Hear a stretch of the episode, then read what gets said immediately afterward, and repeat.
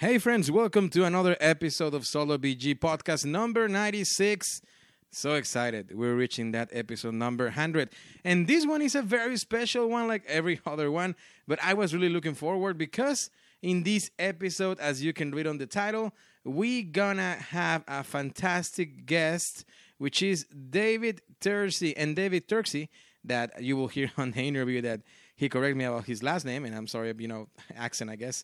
Uh, it's a matter of accents, you know. But anyway, in this episode, we talk about a bunch of stuff, but mainly game design. Have you ever wondered how he does those, uh, you know, epic and fantastic games like Anachrony and all those, uh, you know, great solo mode for a lot of Euro games out there? Well, we talk about that. We talk about his collaborations. We talk about his future projects. We actually did a top five list that you will listen on the episode. That doesn't necessarily mean you know the top five best games ever, as we've been doing with uh, with all of our guests. But in this one, we did it a little bit different, and you will see why. Uh, but it's very interesting. This is definitely a podcast where if you are curious about you know his uh, life and about his design background and all the work that he put into design, well, this is definitely an episode for you. If this is if you are, you know, trying to design your own game, well, this is probably an episode for you as well because you can get some ideas. Uh, you know, it's a very, once again, very interesting episode. I dare to say that in the designing standpoint, for all from all the interviews that we have made here for Solo BG podcast, this is probably has been one of the most uh, complex and at the same time uh, very uh, informative. So it was great. It was great. Um, you know, I had a blast with David. We're looking forward to do it again. There's an, a particular game that he will be mentioning during the interview that is gonna come out very soon, and he, he says you will hear it that it's probably his uh, bigger, you know, and most challenging design so far. And he said that that game will blow everybody's mind. We talk about uh, thematic games. We talk about uh, you know Ameritrash and Euro games. We talk about his ways of work. Uh, so there you go. I hope you really enjoyed this episode once again, just as I did. And as we're reaching episode number 100, of course, I will try to bring you as well more interviews with designers, with publishers. And there's also, you know, the fun thing is that, you know, I've been getting a, a few of the review copies of different games thanks to uh, the amazing publishers. But there are some episodes that are coming on as well uh, I don't know if I'm gonna do them in uh, you know in between the weeks, in between the episodes, or I'm just gonna wait until we reach episode 100 and then talk about these games. But for example, uh, Destinies uh, by Lucky Duck Games is coming up. I already played the game a few times, and I'm gonna have the review for you very soon. Thunderstone Quest by AEG. They also send us a review copy of the game, and I'm looking forward to play with the solo and cooperative expansion to tell you all about it because that's a game that I know is not new but when it come out on Gen Con, I think about uh, two or three Gen Cons ago, I was very excited to see it and demo it. And, and it's a big box with a bunch of cards, deck builder game. We will talk about that game very soon as well in a future episode. Also, Block, uh, Ghostbusters Blackout from IDW is coming up uh, for our review, so stay tuned for that one. Anyway, we have a bunch of reviews coming up, but once again, we're trying to build to that episode number 100, which is with amazing guests where we talk about the hobby, life, and a bunch of stuff.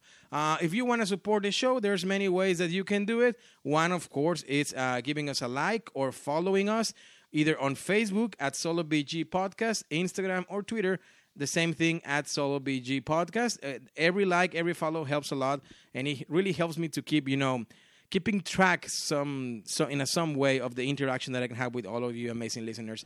Like if you listen to the previous episode uh, with Jason Perez, Shelf Stories, fantastic episode. We talk about that about how sometimes uh, when we do podcast we have that lack of interaction per se with with you know with with you in this case amazing listener just because versus a youtube uh, channel there's no way here where you can tap your comments and you know, and kind of like interact. So the way I do it is asking you kindly to, you know, follow us in any social media that you prefer.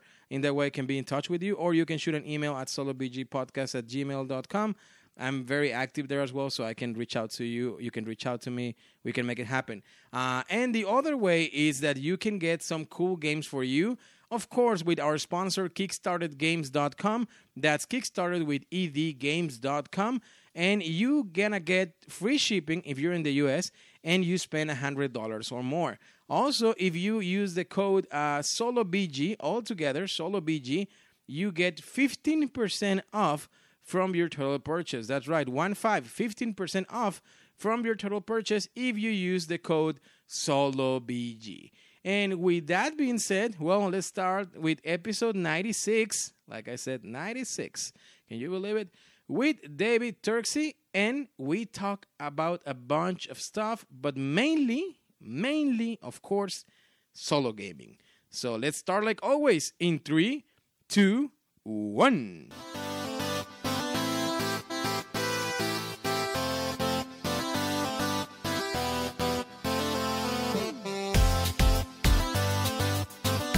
Welcome to Solo BG, your podcast for solo and cooperative board games.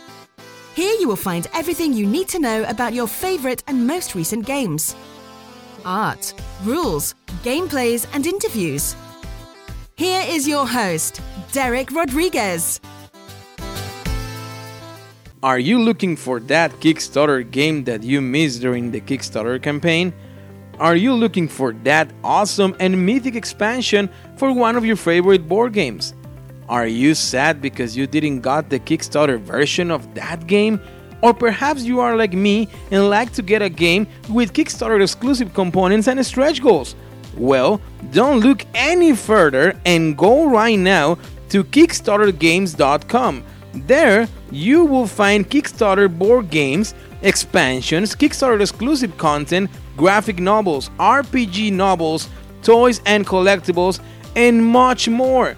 Kickstarter Games is my favorite site to go and get those amazing games that I want to have on my gaming collection. Plus, they offer free shipping in the US when you spend $99 or more. And if that wasn't enough, right now you can get a 15% off if you use the code SOLOBG. That's right, use the code SOLOBG altogether and obtain 15% off from your total purchase. So go right now and check it out while you listen to this episode. Once again, www.kickstartedgames.com and enjoy all those amazing games.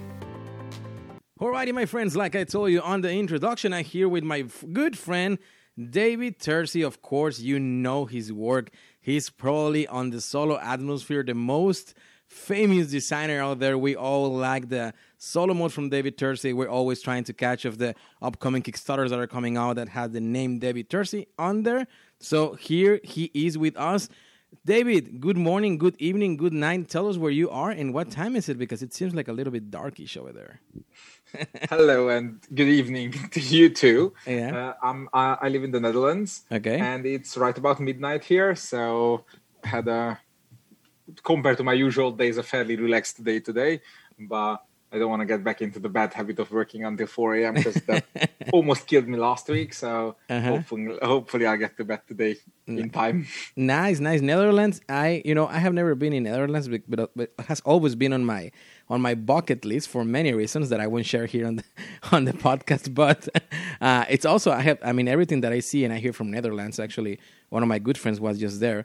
It seems like it's a beautiful and amazing country. Now, Oh, are yes. are you it's- from it's- are you from there, or you just moved there, No, or what's the I'm, story? I'm I'm from Hungary. Okay. And I lived the past seven or eight years up until last year in the UK, and I moved to the Netherlands early 2020, like just after Brexit, just before COVID. Mm-hmm. Wow. So I left the sinking ship, Yeah. and now here I am, and and life is good. It's good. How is everything over there, by the way, with the, with COVID situations and stuff, right at this moment? I mean, like it was never that super bad here. okay. which means that now that things are getting better, they're getting better a lot slower than everywhere else because Sure. everywhere else it was super bad, so they had to quickly vaccinate everyone. Whereas here we were like, I don't know, like I'm telling people that I don't even know which convention I can go first because things are like nobody's in a rush here. But again, the country is beautiful. The uh, like the weather is brilliant. The people are both helpful, speak perfect English, Mm-hmm. better than the ones in the UK did. Yeah. Uh, so yeah, it's I, I love it here. It's it's It's great. and yesterday was the first time in over a year I went to cinema. So I'm Oh, like uh, nice. I'm as happy as I can be. Which movie did you watch? Um, uh, uh, the Judas and the Black Messiah. So Oh yeah, yeah, good movie. Uh, real life events. Yes, Yeah. very, very you know d- d- deep impression. Yeah, yeah, it's definitely a strong movie. I watched it probably like uh, it was on a streaming service here in the U.S. probably like uh, Oh. three months ago. Uh, Okay. two or three mo- and I watched it. and I remember, you know, it, it's one one of those movies that it uh, it touched certain like subjects that are usually hard to talk about, Yeah. and and it makes you think, right? It makes you think and and probably have a different per, uh, perception that we didn't had before on certain topics. But anyway, today to that. Oh yeah, Yeah. the, the, this this past year or so, the, including in the board game community, it's all been about learning and understanding more. So Mhm. the, Yeah. the the movie choice tied right into that. for sure. But anyway, today, this evening, this morning, depending on where you're listening, amazing listeners, and uh, what time it is, we gonna talk about games because that's where we are here. Talk about fun. Talk about David, of course. I'm pretty sure you know David is very active in all social media. I, I love it. You know that's great because he he has he always is worried. It seems like you worry David all the time for interaction with the with the players, which is always great, even for clarifying rules and stuff. So I mean, I was an ultra nerd long before I was anyone. Yeah. Uh, and and I am addicted to all forms of talking to people. So now that they actually care what I have to say and I they feel like I help them, that's just added bonus at that point. No, and, and believe me, I mean, I know, including me as a player uh, and as a constant player of solo games, of course, uh, I, I do care for, for all you have to say. In you know, either it has to be with news, either it has to be with updating rules, either it has to be with projects, or even sometimes when you share personal life. That I think that's very cool because it helps to to ground. You know, for that, uh, you know, uh, I guess bridge to to grow. Uh, so that's that's great.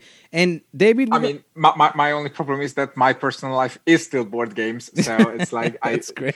like I have to practice how to do normal human stuff sometimes. so it's it's easy for me to share whatever on the on socials because whatever is still board games. Hey, but you went to a movie theater today, so that was great. Yeah, that I did not share, but I should have.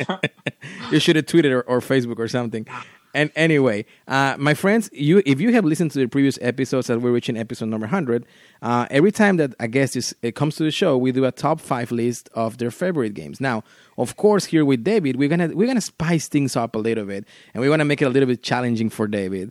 Uh, so right. we're gonna have his top five uh, most challenging designs on solo modes, of course. Now, we're going to share some secrets that probably uh, David already has shared uh, in other places, but we're going to share it here for Solo BG podcast. yes, it's it's the. I always pretend that it's a secret, but I like not not proudly, but like it's it's a fact of life. I don't actually play solo modes like almost ever. Uh, my brain just buzzes around, does things seven different speeds, and my primary form of thinking something through is to talk at with somebody. Yeah. And when I play anything solo, and that's one of the reasons why I barely play any video games anymore, mm-hmm. is that anything that I have to like think Sure. and and and have thoughts and strategies and ideas I, I want to talk about and then I jump to the next one and then I jump to so last time when I had to absolutely had to run through a few rounds of one of my bots halfway through my third turn I noticed that I just resolved the bot's fourth turn my fifth in the middle of the bot's third I was like "But where was I and it's, it's not just that I forget it but Yeah. it's like operating on different so it's like i can't so so if i if i have to do solo playtesting luckily these days i don't have to do that because i have an amazing team of the, the initially they were volunteer developer uh, volunteer playtesters but Okay. now they've been trained up to be developers Okay. uh, uh, Nick Shaw, John Albertson, Xavi Bordes, and and uh, David Digby. He, he was a professional solo designer long before he joined my team, but Uh-huh. it's good to have all the talent aboard. So uh, these guys play my solo games and report back, and and and I ask, what's the problem? What's what's the friction? Where, where the this is the stuff I like in the multiplayer game. Do you see it in the solo game? Yeah. Where was it weird? When did the bot do something that made you think, what? Mm-hmm. So, so for me, solo game design is almost pure theory, simply because I believe in start a good game and with a good game and don't make it worse. Okay. And my problem is that mo that like when when somebody says good game, then there are many reasons somebody can like a game, right? And yeah. I, I often say things that sound like arrogantly true, mm-hmm. but but I always mean when I say good, I mean good by my standards. Sure, so yeah. Anyone can have fun with something that I categorize as bad. That doesn't yeah. mean anything. Yeah. But so game can be again a heavy strategic game, not talking about party games, whatnot. Sure. So a game can be fun for many reasons. Mm-hmm. Uh, um, high stress, high player interaction, high good theme, good immersion. Yes. But I try to work with structurally, structurally interesting games. Okay. That is every choice, how big, how small, that the game offers to you mm-hmm. needs to lead into an interesting fork in your brain. Sure. So not so so the fun comes from the fact that you can't not make interesting choices because everything the game and and those games should have some interaction. The the choices i make should be affected based on what choices you make. And and if they don't then i'm bored on your turn unless it's simultaneous. Yeah there, there's an exception to every rule. Sure. And i say that if we start from a structurally interesting solo uh, multiplayer game and check every decision point that a player makes in that multiplayer game some of it will be just your own build your little whatever mm-hmm. run it those are okay. And some of it will be influenced by so-called external states. Yeah. How many resources does the other player have? How many cards does he have left in his deck? Which action did he take most recently? Etc etc and i asked myself does the solo mode reflect this choice? Mm, interesting. And like there is no exact science how many of these choices can i lose Sure. But as long as the solo mode gives back most of the choices of the solo mode, because the game was structurally interesting and not fun to play with my friends, but Mhm. fundamentally every decision I made was interesting. Therefore, the solo mode, which will ask you to make the same decisions, will be not less interesting. And and I there is no genius idea to it. This is just like, is this game less fun than the big one? Repeat. and I think previously, like the good simple solo modes are always diminishing because they cut more and more and more and more. And I try to make them simple as much as I can, not always succeeding. yeah. But for me, it's first find every decision point, and then if it's too complicated, cut the least important one. Is it still too complicated? Cut the next, and and on. So if there's any way to make it a good solo mode, this method will promise it. Whereas, you know, beat your own score solo modes and score 82 points in 14 rounds, those are like not structurally interesting. Those are like you might get an interesting choice during the game, you might not. Yeah. You might have a chance, you might not. It, I, I want to work with fundamental choices and then reflect them in the solos. Yeah, and, and it makes sense what you're saying because I particularly have said in the past uh, when we do uh, our review, and we talk about we will talk about many many other things that you were mentioning. Uh, when we do a review here on the podcast, I tend to say that when a game has a solo mode, that it's usually beat your own score. For some reason, as at least for me, right, as a gamer, especially as a solo gamer, uh, it doesn't seem very interesting. Because why? Because when I play solo, I try to be as immersed as I can on the game. And of course, that can come from the theme, that should come from the mechanics, and then external facts. Like in my weird case, you know, I put music that it sounds kind of appealing to the theme. I try to be, you know, just by myself on the game room and stuff, or in the or in the room that I'm playing. So when you have a beat your own sp- score, for me, it's more like a training rather than actually you know, getting letting myself go into an immersive adventure of a game, regardless if, regardless if it's an Ameritrash game like they call or a Euro game. That's regardless. It's just the beat your own score. For some reason, to me personally, to Derek as a gamer, it doesn't feel something that you know, like I really am looking forward to do it. I like to do it in some games if the game is fun and I know I'm gonna play it in game with my group and I kind of want to try different strategies. But other than that, as a particularly solo experience, adventure, you name it, it doesn't sound too too appealing at least to me. But David, we have a lot to, talk. Me, to me, the Uh-huh. uh, I just want a quick example of this Sure. that I once managed to prove what you just said. Uh, Snowdonia. Yeah. Snowdonia has been out for what decade or so, Mm-hmm. and it always had a slightly smarter than your average beat your own score solo mode. Like, Yeah. it was just get this many points, but because of the event cube system in the game, it was it was smarter than average. It wasn't take eight actions and then count your points Exactly. and when uh, the Board and Dice did the, the deluxe master set, and I work for Board and Dice occasionally, Sure. and they are, and I asked, "Hey, should I do a solo mode for it?" And they said, "Nah, the game already has a solo mode." I'm like, "No, the game has a training mode. Yeah. you want and nobody is actually playing the game because in Snowdonia." The question isn't do I want to buy a rail or not? Because of course you do. The question is when, and Yeah. what does that depend on? What are the others doing? Yeah. You're completely. and and and first I created a super complicated, super flowcharty, super random bot. We tried it out, went nah.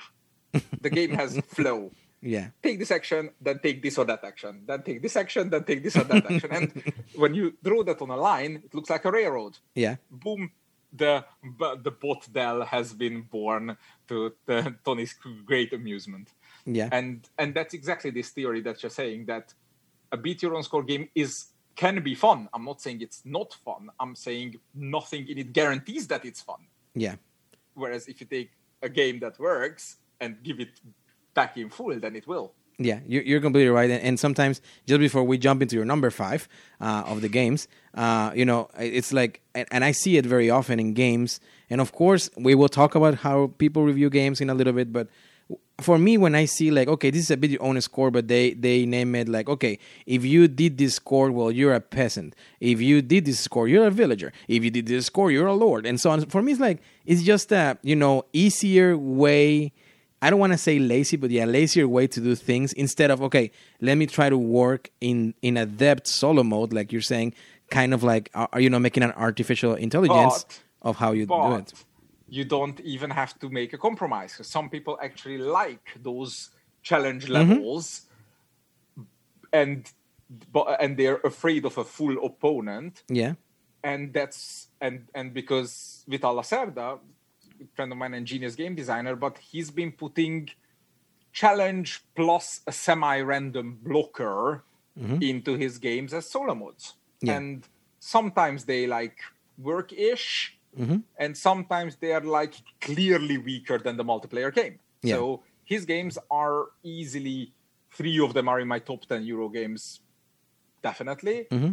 and and and I asked my solo tester crew saying, guys, how do these compare to mm-hmm. the stuff I normally do? And and the, the the the testers that have played the game in multiplayer say, yeah, it's a great game. Uh, yeah, the soul is okay. and uh, and the ones that never played the game multiplayer are like, what do you like about it? Yeah. So and and and thus when Kanban EV came, yeah, and and I created my usual layout: three cards, roll a die, pick one, yeah, and then Vital said, "I don't want to die, and I want victory challenges at the end." mm, okay, I was like, "Okay." So yes, you're gonna have a score that you need to meet challenge levels, but there's still gonna be an interactive opponent that's stopping you from gaining, in fact, losing you points yeah, and that's nice. and and thus the idea of before that every single uh, automa i've done was always you get a score the bot gets a score and you have to beat that score Yeah. but if in some games you don't like point scoring isn't always an interaction yeah, that's right. which means that if point scoring is not an interact like in an anachrony point scoring is an interaction. Then it's mm-hmm. easy. Yeah. but in teotihuacan point scoring is not an interaction mm-hmm. which means that how high the bots well a little bit on the temple but mostly it isn't. Mm-hmm. So how high the bot score is that you Yeah. need to jump is essentially random. And and Kanban EV had the same problem that if I was just randomly determining a target for you to beat and say B10 above it to have an extra qualification or whatever, Yeah. that would not give back the true stress of the game. Yeah. So, which is why on games like this that are super interactive on the action selection, but not interactive on the scoring, these days I tend to utilize and think more and more in you have a score that is slowly being pulled back and uh, you have to get it to somewhere at the end of the game and that looks like a beat your own score but it's not because that you're there's still an opponent it's just Yeah. not a not a um, who runs faster than the other it's the can i run can you run that far before i drag you back Yeah.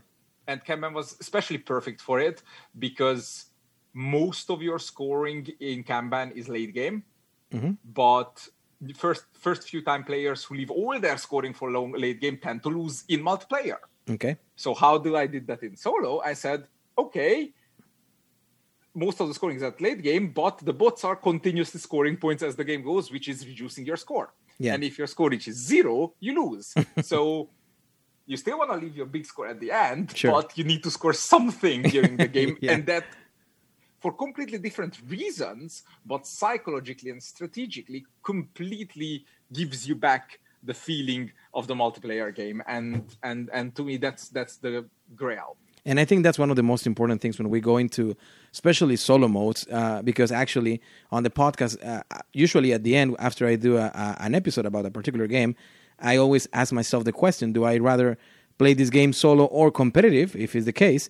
And also, if this is a must-have for a solo player, and that's where the where the click is, in my opinion. Where, as you were mentioning, even if it's you beat your own score, but if it simulates another player there, if it's if it push you through that challenge or that area where you actually have to make decisions because the other player per se in this case with the solo mode can do different things, that's when it really matters and when it kind of really you know push you through. Okay, this is a game that, in my opinion, a solo gamer should have in their collection because you're gonna get this experience versus once again, uh, like I mentioned before, like a training. they if they were to like the base game, because let's Yeah. not forget that I pick my games very specifically along things that I think are strate- uh, structurally interesting to me. yeah.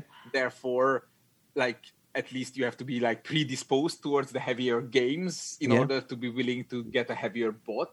Yeah. And sometimes I get the balance right, and sometimes I get the balance right, but it's so heavy Yeah. that it's just too much on amplitude. Hey, but sometimes we want the challenge. David, let's start with your top, uh, with your list. Your your number five, the most challenging from the number five to number one, which of course number one will be the the king of the challenge. You know the the the the, the supremacy of the most challenge Yeah. design for you. but let's start with number five. I mean, I, I, I wrote down five the solo modes that I remember as being specifically challenging. Yeah. And I'm sure if I thought more about it, I would find a few more. But it's it's not really a, a five to one kind of thing because because me and my tester team we live and learn. Mm-hmm. It's Cerebria, the first game on my list, Okay. which Nicho and I did. I want to say three, four years ago. I don't know. All, all everything washes together at this point. Okay. even more. I don't know. Was horrendously challenging at the time. Okay. Because it's I don't know if you know the game. It's a beautiful giant big Yeah. Mm-hmm. box from Mind Clash game. Uh, Victor Peter, Richard Amann, the designer of designers of Trickerion, Yeah. there. The one they did without me, and I absolutely adore the game. Okay. Uh, but everything in it is meaningful, and everything in it is a lever you need to keep your eye on because if you don't, the the other player will make you lose because of it. Okay. It's essentially a tug of war and a Mexican standoff at the same time. Oh, I like So- I, I like the Mexican standoff. Yeah. coming me coming from Mexico, I like that. So so it's it's it's it's not an area majority game. It's a majority of areas game. Uh-huh. Yeah. So so which where do you put your hand? And and and there are five areas for mechanism one. There is five areas for mechanism two. There is five areas for mechanism three. And if you take your hand off any of those mechanisms, you Mm-hmm. lose on that majority Yeah. and and we didn't just want a, like a random clock Yeah. bot punch you uh, oh you have to run here put out the fire oh you have to because that's not how like in the multiplayer game people win in like five turns it's like punch Yeah. punch pull his leg other punch, killing the Finish him. Yeah. yeah, it, it, it's a lovely, cute theme about uh, sending emotions into somebody's mind to change their mood, but Yeah. it's it's it's the you know uh, happiness and jealousy punching each other. So in a very so so that solo mode was an insane amount of work Okay. because first we started from a a card-based automa that picks some combination of reasonable actions, Mm-hmm. and then okay, so if it wants to play your new emotion, where does it play it? Okay, it wants to attack one of your emotions. Which ones does it want to attack? And then each of those choices got a little, uh, not flow chart, but like a if then else kind of statement. And then we needed to expand into them and then we needed to expand into them hmm. and then we started playing and then we noticed that there's one particular type of i mean nick started playing mm-hmm. and noticed that there is one particular kind of attack that if you complete it it always wins you the game but it's so many steps that the human never lets you complete all the steps because Okay. as soon as you've done step two the your opponent is like i know what you're doing punch Yeah.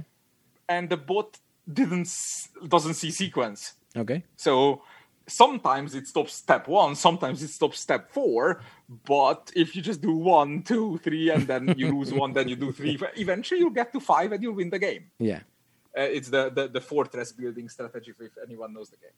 So we had to put an interrupt into the bot saying, "This is how you pick an action. This is how you resolve an action. Except if the human has two fortresses already on the board, in which case do this." and and like and this is the one I remember, but there were like five other smaller, much smaller interrupts that we had to just uh, toss in there because otherwise there was an algorithm how to bot beat the bot, Yeah. and and the bot was already super complex, and it was like, crap, how many more extra clauses do we have to put in to work? And and the final version is brilliant and works, but it's 13 pages, and I don't know if I were to would if I would be able to do it better or at least less if I did it today. Yeah. But it's it's uh, like that one that one made us sweat, Mm-hmm. and so in in quantity that one was the most challenging, but because that was the first directly interactive game I've ever done a solo mode for. Yeah. So so there are games that we worked more on than uh, Cerebria or had bigger problems than on Cerebria, and most of them be solved. But but Cerebria was like the, the first one. It was the It was the baby, you know, yeah. the, the, the sweat falling and like, holy crap, this is broken. So yeah, you, you you'll forever remember the first solo mode that broke your back. yeah, and I'm and I'm sure, and you know, I know Cerebria also have like a like a you know a important niche of fans that they like the solo mode Cerebria, and it, it's it's crazy how you once you go into the niche of the solo gamers, then there's more branches of that same hobby, you know. I So am happy to keep anyone uh, the, the, having fun with whatever I can provide. yeah, there's solo gamers like you know that we like immersive games, and we tend to like more you know adventures games. There's some solo gamers that they like you know an increased complex of a game. Uh, so it's just different branches. Which I want to ask you something. While we were talking before, we jump into number five. Um, do do you actually, as a designer, do you have you know do you like to see uh, or watch in, in like is most commonly reviewers? How do you feel about reviewers? And my question comes from I particularly when I review a game here in the podcast, and I call review just you know at the when I go over a game, I'm a firmly believer, and you mentioned something like this at the beginning that there's not um, per se bad games. Why? I feel like there's games for everyone. I feel that there's games that I won't like that probably somebody else will like. I feel that you know every game or every project that is out there now, most recently on Kickstarter, um, you know it, it involves a lot of hard work from designers, from publishers, from artists, uh, from everybody that works behind. it. Just like you have your team of solo of solo testers, and I'm pretty sure with the publishers you also work with with the theme and and these graphic designs and stuff. So how do you feel about that? How do you feel when first of all, if you watch reviewers, and second of all, how do you feel when they really throw negative? I know you usually don't get negative reviews, but because your your work is it's very solid. But Well, uh, I still get a lot of this is unnecessarily overcomplicated as a negative review. okay, so but how how do you feel about that? What is your what is your point of view? I don't watch a lot of reviews. It's Okay. it, it has something to do with the same brain of mine that has trouble playing solo modes. Is that if I watch a video or podcast of someone talking about something that I want to say yes, but then it drives me crazy, and I just want to fast forward. Okay. Uh, so it so it's like occasionally I grab a few. I I I, I much I am more into reading everything on BGG that the, the community says, okay. so that I can anticipate their problems. Okay. And and the more hype and more famous the project is, the easier it is because the more people are communicating. So Okay. on a or an, on a more niche project of mine, I have to gauge the mood out of 20 people posting on it. And if out of the 20 people, 10 of them are negative, then it looks like, oh my God, there's a huge problem. Yeah. Whereas just there's another 300 that's not posting. Yeah. But on a big project, there is always dozens and hundreds of people posting. So it's much direct, more like Imperium has just come out, what, two weeks ago? Uh-huh. And and most of the people haven't even gone through all the civilizations, so we don't know all the feedback yet. Yeah. And the, the reception is thankfully overwhelmingly positive. Uh, but but like the tiny minor issues that they have, uh, uh, solo rulebook errata, the setup, whatever, uh, how to rule, look up that particular rule in the rulebook, I now understand and know them. Okay. So for me, it's less about what does the reviewer think. For me, it's more about the people that would enjoy what I want them to feel, think. Yeah. Are they able to? So Okay. if anyone looks at my game and says, I don't like it, that's okay. If anyone tells me that I think that worker placement mechanism that is working badly, that's okay. Let's sit down, let's discuss. That's something completely different.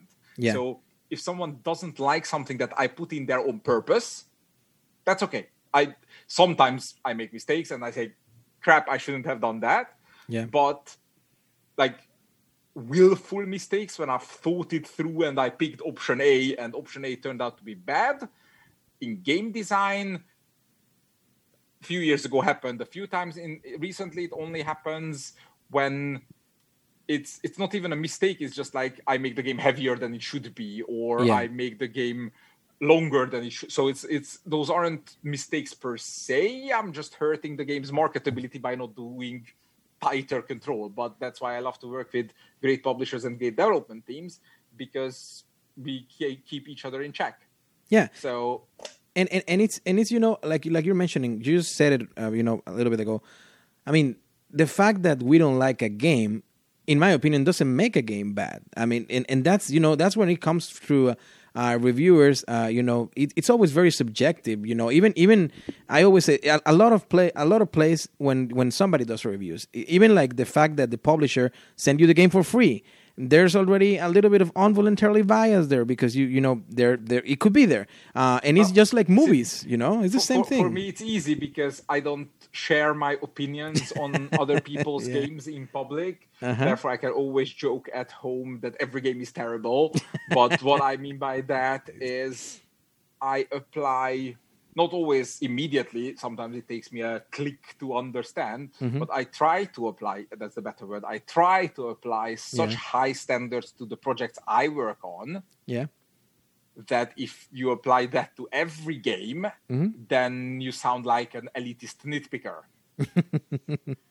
and and so like I, but but that doesn't make the game bad. So Yeah. m- most famously, uh, I posted a one paragraph summary slash review of Dwellings of Eldervale Yeah. onto the Facebook group that I know that Luke Laurie frequents. Yeah. And I said the game is 80% pure brilliance, and the last 20% that is obviously and visibly put in there on purpose completely ruins the game for me, but I understand why you did it yeah and he said thank you i'll take that compliment and and and we can talk and and we're in good like we understand each other so Yeah. because that's an an Ameritrash powered by Euro game mechanisms, and Yeah. and I love the spatial worker placement and the first convert your worker. And in fact, if it was a Euro game, I would probably say it has too many steps and it should be simpler. Whereas I like super heavy games. Yeah. But then there is that element of a meritocracy where you just roll five dice and see what happens. And I'm like, nope. I just lost seven points on the die roll when I've spent half the game setting up for another six. Yeah. So so that game is not for me, but it's a great production. What's in there is super smart. Uh, it, it the, the you know like for those people that are looking for Euro but cool, it's a great pull. But, but with with Mindclash games, it wasn't my idea. I just jumped on the the Victor and Richards uh, band train. Is that the they're they were with Trickerion and with Cerebria, they were trying to build a world through mechanisms Yeah. and and I pitched them Anachrony, and they loved the concept of time travel and use your own future stuff, Yeah. but it didn't tell them any story. So they were like, "Could we up the stakes?" My original prototype was about um, um, tech startups uh, trying to get funding by selling the stuff they're gonna invent tomorrow, uh, and they're like, "The mechanisms are great, but the story doesn't engage us. Can, can, can we do something more exciting? I'm like, it's a worker placement game. You have to spend three cubes to get two tiles to get Yeah. three blue discs to get a victory point. Yeah. Yeah. yeah, but can we? Okay, what do you want? How about the Earth is getting destroyed? Let's throw the end of the world there. I'm like, what? and and we started from there, and that was like what my third or my fourth game ever. So like a total amateur by my own today standards. Yeah. And and and they were already great because Trickerion they did before they met me, and it was already genius. But they weren't yet professional developers. Trickerion took them I don't know five, four, five, six years of their private time to get to where it got published. Whereas for Anachrony, they were now on the clock. But in like a year or so we went through a few missed paths and whatnot. But when i looked at the finished game and then compared it to the game i gave them a year earlier i was like holy hell this got better. And since Cerebria got finished, the, the team at Mindclash has been working on at Perseverance, which is on my list at some position. I don't know whether well, it's let's four, let's three, jump let, or one. let's jump into your number four then as as we keep going and probably we'll reach the game.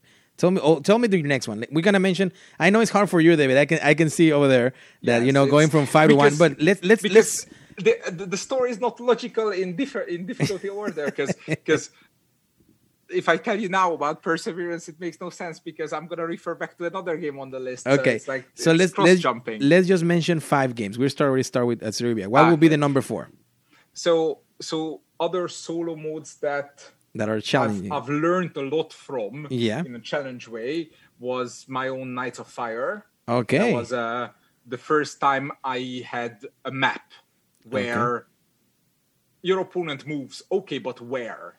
Okay, that that that and then Nights of Fire made it even worse because the opponent had to decide where to move mm-hmm. based on my strength but most of my strength is obscured. It's a it looks like a, a block war game. It's not a block war game. It's a mm-hmm. euro game about block war gaming. Mm-hmm. But i had to write an automa that decides whether to move the tanks into this position or this position based on is it afraid of me? Is it attacking me but it had to decide that based on how many units do i have how many of them are known how many of them are unknown how hmm. many of them are injured and and this i had to condense down to a small automa and it had the map so this was my second interactive game after cerebria mm-hmm. and i'm just gonna burn through the list because otherwise i can't yeah, yeah. Let, let's go. Let's go for it. Let's go. Mention that. Then- okay, you already mentioned two: Cerebria and Nights of Fire. What will be the other three? And then we we, we, we continue with the conversation. the, the biggest, biggest, biggest challenge in size has Okay. always been Trickerion. okay. Because Trickerion is one of my five favorite multiplayer games long before I had the chance to design an expansion for it. Uh-huh.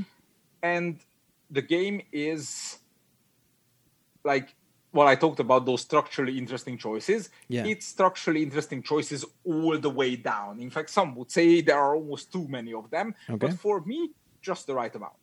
But that means that it's not enough to like you plan your cards, you send out your workers, and then you take some actions there, some of which rotates the markets, and then you put tiles into the theater, and this, uh, depending on where other people put their tiles, they score something. Okay. So sure, we could have just messed with the markets, blocked some worker places, blocked some spaces on the theater. That would not be the game. Okay. In Trickerion, essentially, like if there was no interaction, if you didn't care about other players, if players didn't change the state of the game, mm-hmm. every player could write a plan on round one and say, This is what I'm doing, this is how many points I will have, plus minus 10, that's the end. Okay. The reason the game is not scripted is because every plan is full of linchpins, and every linchpin has a plan B. And there's a little bit of randomness in the offer on the die rolls, and everything else depends on your position in turn order, uh, other people's where are they in because the whole game is like a simple loop. Yeah. Get money, buy a component, get a trick, prepare the trick, set up the trick, score points, get money, pay salary, repeat. Yeah. So you have to see where the other player is in that loop, which of how much money you have, which of you have committed their big workers to another location, etc. So the solo mode had to reflect everything. The only thing it doesn't reflect is how much money does my opponent have to pay for a particular good or or whatever. We just mm-hmm. assume that they'll figure it out. Yeah. So the bot doesn't pay salary and doesn't pay for tiles and doesn't actually collect tiles. It just shuffles the market bot. It shuffles the market based on what components its tricks have. Yeah. So you can still look at its tricks and say, hmm, it's gonna take away my uh, pigeon from the market or something. So, and it's a huge game. Like, Yeah. and I, it's my favorite. So it's like I can't. Well, I said that the solo mode has to be not worse than the core game. Yeah. I can't make Trickerion worse than the core game. That would be butchering the the, the beauty, you know. Mhm. So, so while the how to do it was obvious, but that meant that it has so many wheels spinning, all of them much simpler than Cerebria because I was two two to three years more experienced at it Yeah. but just so many wheels. The the solo rulebook for Trickerion is longer than most normal board game rules. Yeah. And and the people that like Trickerion, the people that like my kind of complete interaction automas, all say that it is amazing. But its efficiency ratio could not come down. And and that, that was super challenging because every other bot we were working on at the same time was like, oh, this is so simple. I mean, Tekhenu was like, it's like Teotihuacan, but half the complexity. It works like that, the solo one. And just just did not come down. So mm-hmm. there the challenge was, how can we squeeze out every drop of smart without adding even a gram more than what we absolutely have to? It's, Yeah. it's like, you know, it's like building a spaceship. It's like no, you can't pack that extra apple because there's not enough, there's too much weight for liftoff. Yeah. So it's like we couldn't put even a single apple on that spaceship. It it had to go with whatever was already inside. It had to be it had to be perfect. You know, that's a game that I haven't played yet, but I've been looking forward because every time that I hear about the game is nothing but positive things. Of course, Trickerion is the best heavy game I've ever played. there you go. Then I need just with what you said, I need to put it on my list right away to you know on my card. It is because it's my- incredibly heavy, so it's not Yeah. something you jump into. It's like when BG on BGG people talk about the heaviness rating and they say, "Ooh, Anachrony is like a three nine four one," and I'm like, "You guys are crazy. Anachrony is a giant box. you play the base game with the symmetric sides. It's a three point two at most." Oh come on, David! It, it is it is more complex than that. I mean, probably for you it's not, but for all the normal human beings, An, ac- Acrony is one of my simplest Euro games. Like seriously, like I can teach Anachrony in what 20, 25 minutes. Mm-hmm. Uh, teach you takes me forty five. Uh, I don't know what else I'm looking at. Like Trickerion, I teach in over an hour. So Wow. like Anachrony is, is twenty five minutes. If it's it's yeah, stick simple. It's it's it goes on. There's more to it. That's why it's a good game, but Yeah. it's not comp. Trickerion, does deserve its 4.1. Okay. So, Then so yeah. I, I promise you, David, I will try. I will definitely play Trickerion, and I will definitely do an episode about it because that's one game that once again I've been listening, uh, I've been hearing things, nothing but positive things, and now with what you just stated as one of your favorite games ever, I really need to bring it to the table. Let's I give. think I think out of my five favorite games, this might be the only one that actually has a solo mode, and I designed it. Mm-hmm. I'm in the solo mode after the fact because, as I said, since I don't play solo modes, and for me interaction is a thing. So yeah, like my regular favorite games list is like Tashkalar, uh, uh, Glory to Rome. oh yeah, Uh, I mean, Brass was up there for a while. I haven't played it in a while, so now I don't know if I would still love it. Uh, heavy Euros have been bubbling up, so now I'm now I'm in a Lacerda phase. yeah. So yeah, it's How how do well? If you want to continue with your list, and then I will ask you. But I was going to ask you just a, a brief brief pause here. Um, how do you feel? It's I mean, you already stated you're a heavy gamer, heavy Euro gamer that it has to be in based on interaction. But I'm pretty sure some point down the road you have tried Ameri- Ameritrash games. Uh, I came from Ameritrash. Okay. My first board game I've played was Battlestar Galactica. My second one was Game of Thrones. Okay, so, So- but but how like do, do you do you see yourself like I don't know going back to to a game that probably you love the theme and No. even if it's an Ameritrash dungeon crawler whatever or in reality No, like because because because to me it's all about the systematically interesting game now. okay So Battlestar Galactica is pure genius. It, the psychology of it is insane. okay The the subtleties that you have to pick on is perfect. Okay. But it's not systematically interesting. It's interesting in incidents. It's Okay. interesting psychologically. It's exciting in the way Ameritrash games make you excited by oh crap, not this one as well. Mm-hmm. But any one game of Battlestar Galactica is not guaranteed to be interesting. yeah could be and, And that I can't like maybe my tolerance for social interactions have decreased over the years as I become a shut-in hermit that designs games uh, 26 hours a day. But if I want to have fun with people for three and a half hours, then let's talk about our recent favorite movies. Let's put on some music. Let's the, get some good food. I don't need to keep reminding people of rules of a very heavy game for three and a half hours that may or may not be fun for the people at the table, including myself. yeah And that's a game I actually love. Now imagine how I feel about thematically engaging Ameritrashes that I don't love. yeah So it's like I just like uh, I, I, I don't know where that stands on the the the the does that count as a swear word? Yeah. But it's it's the bullshit meter. It's I don't care how cool and how exciting the game is if a bit of it sounds like bullshit. yeah Then I just can't engage with the game okay because whatever I do, that bullshit will bother me. So, Yeah.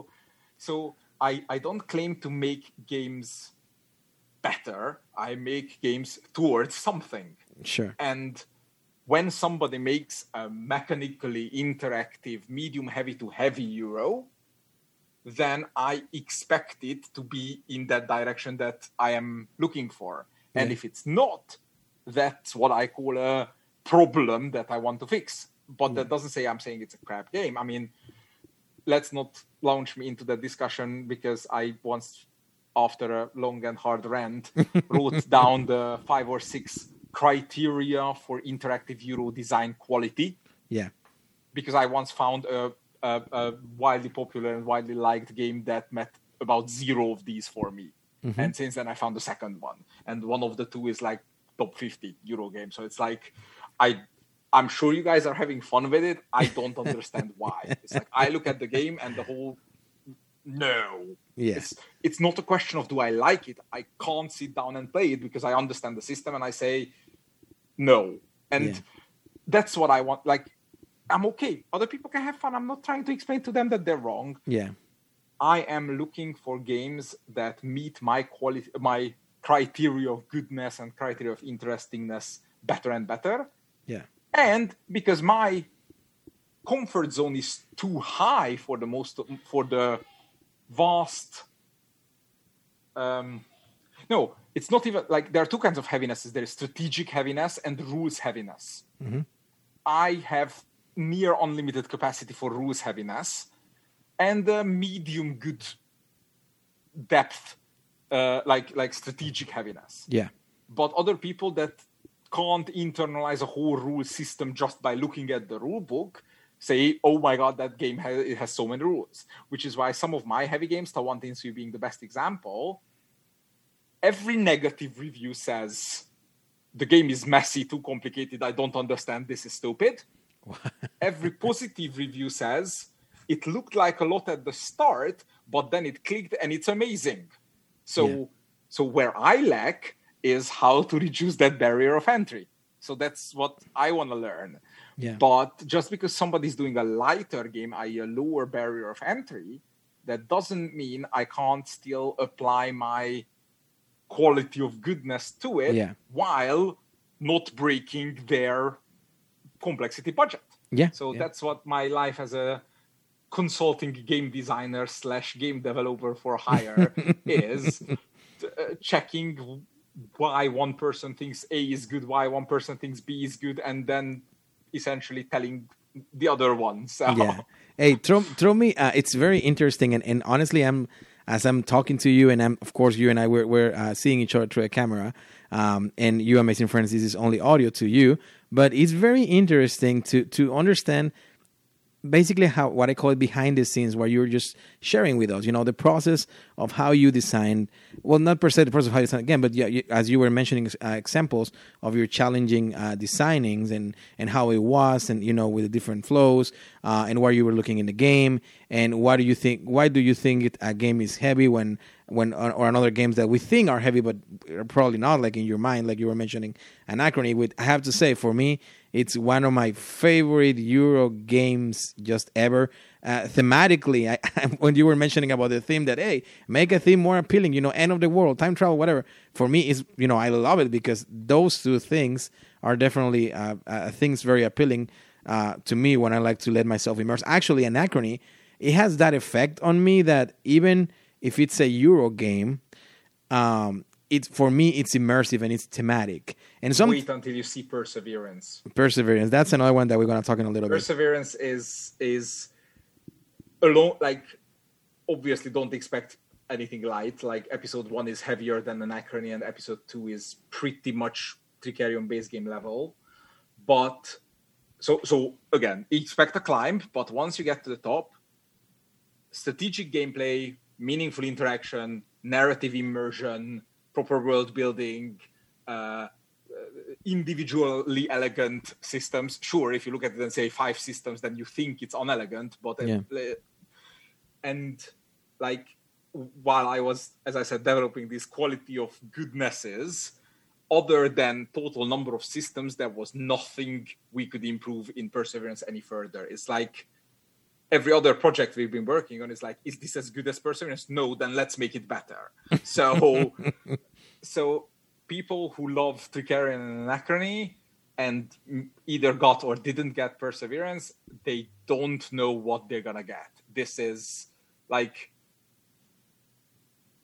Do you think this will be the the the peak of the?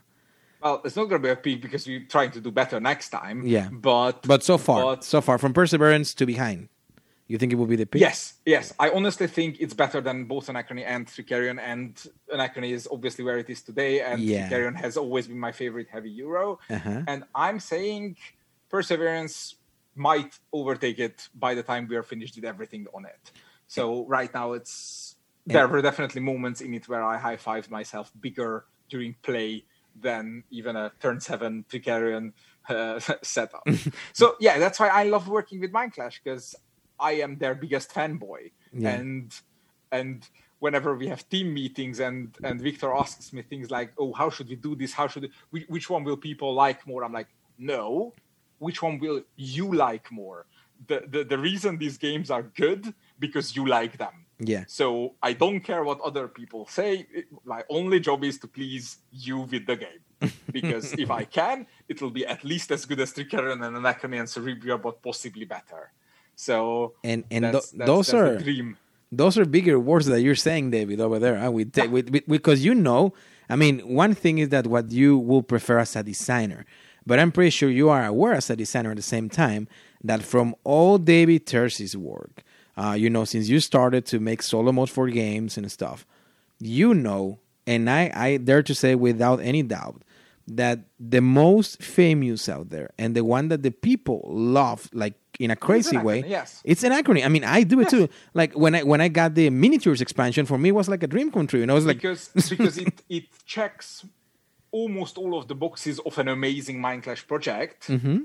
but is actually quite simple.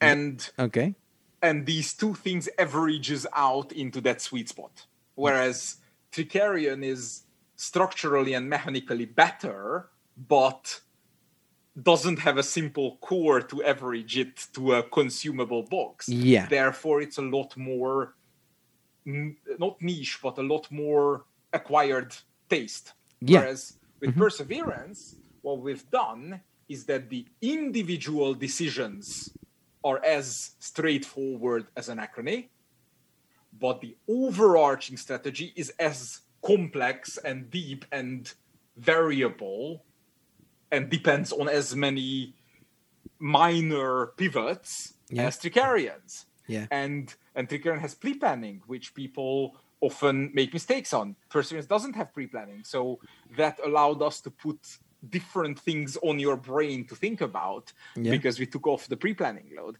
And of course, let's not forget that we've already announced the fifth Mindclash game, Voidfall, yeah, which which is significantly simpler than Perseverance. It is heavier than Anachrony, but other than Anachrony and maybe a Perseverance episode one, it's it's on the lighter half of the Mindclash Yeah. ladder, and it's it's it's it has both a competitive and a co-op mode, and it's not like oh here is some some bullshit event cards that you have to survive. No, we've properly designed Yeah. a competitive game.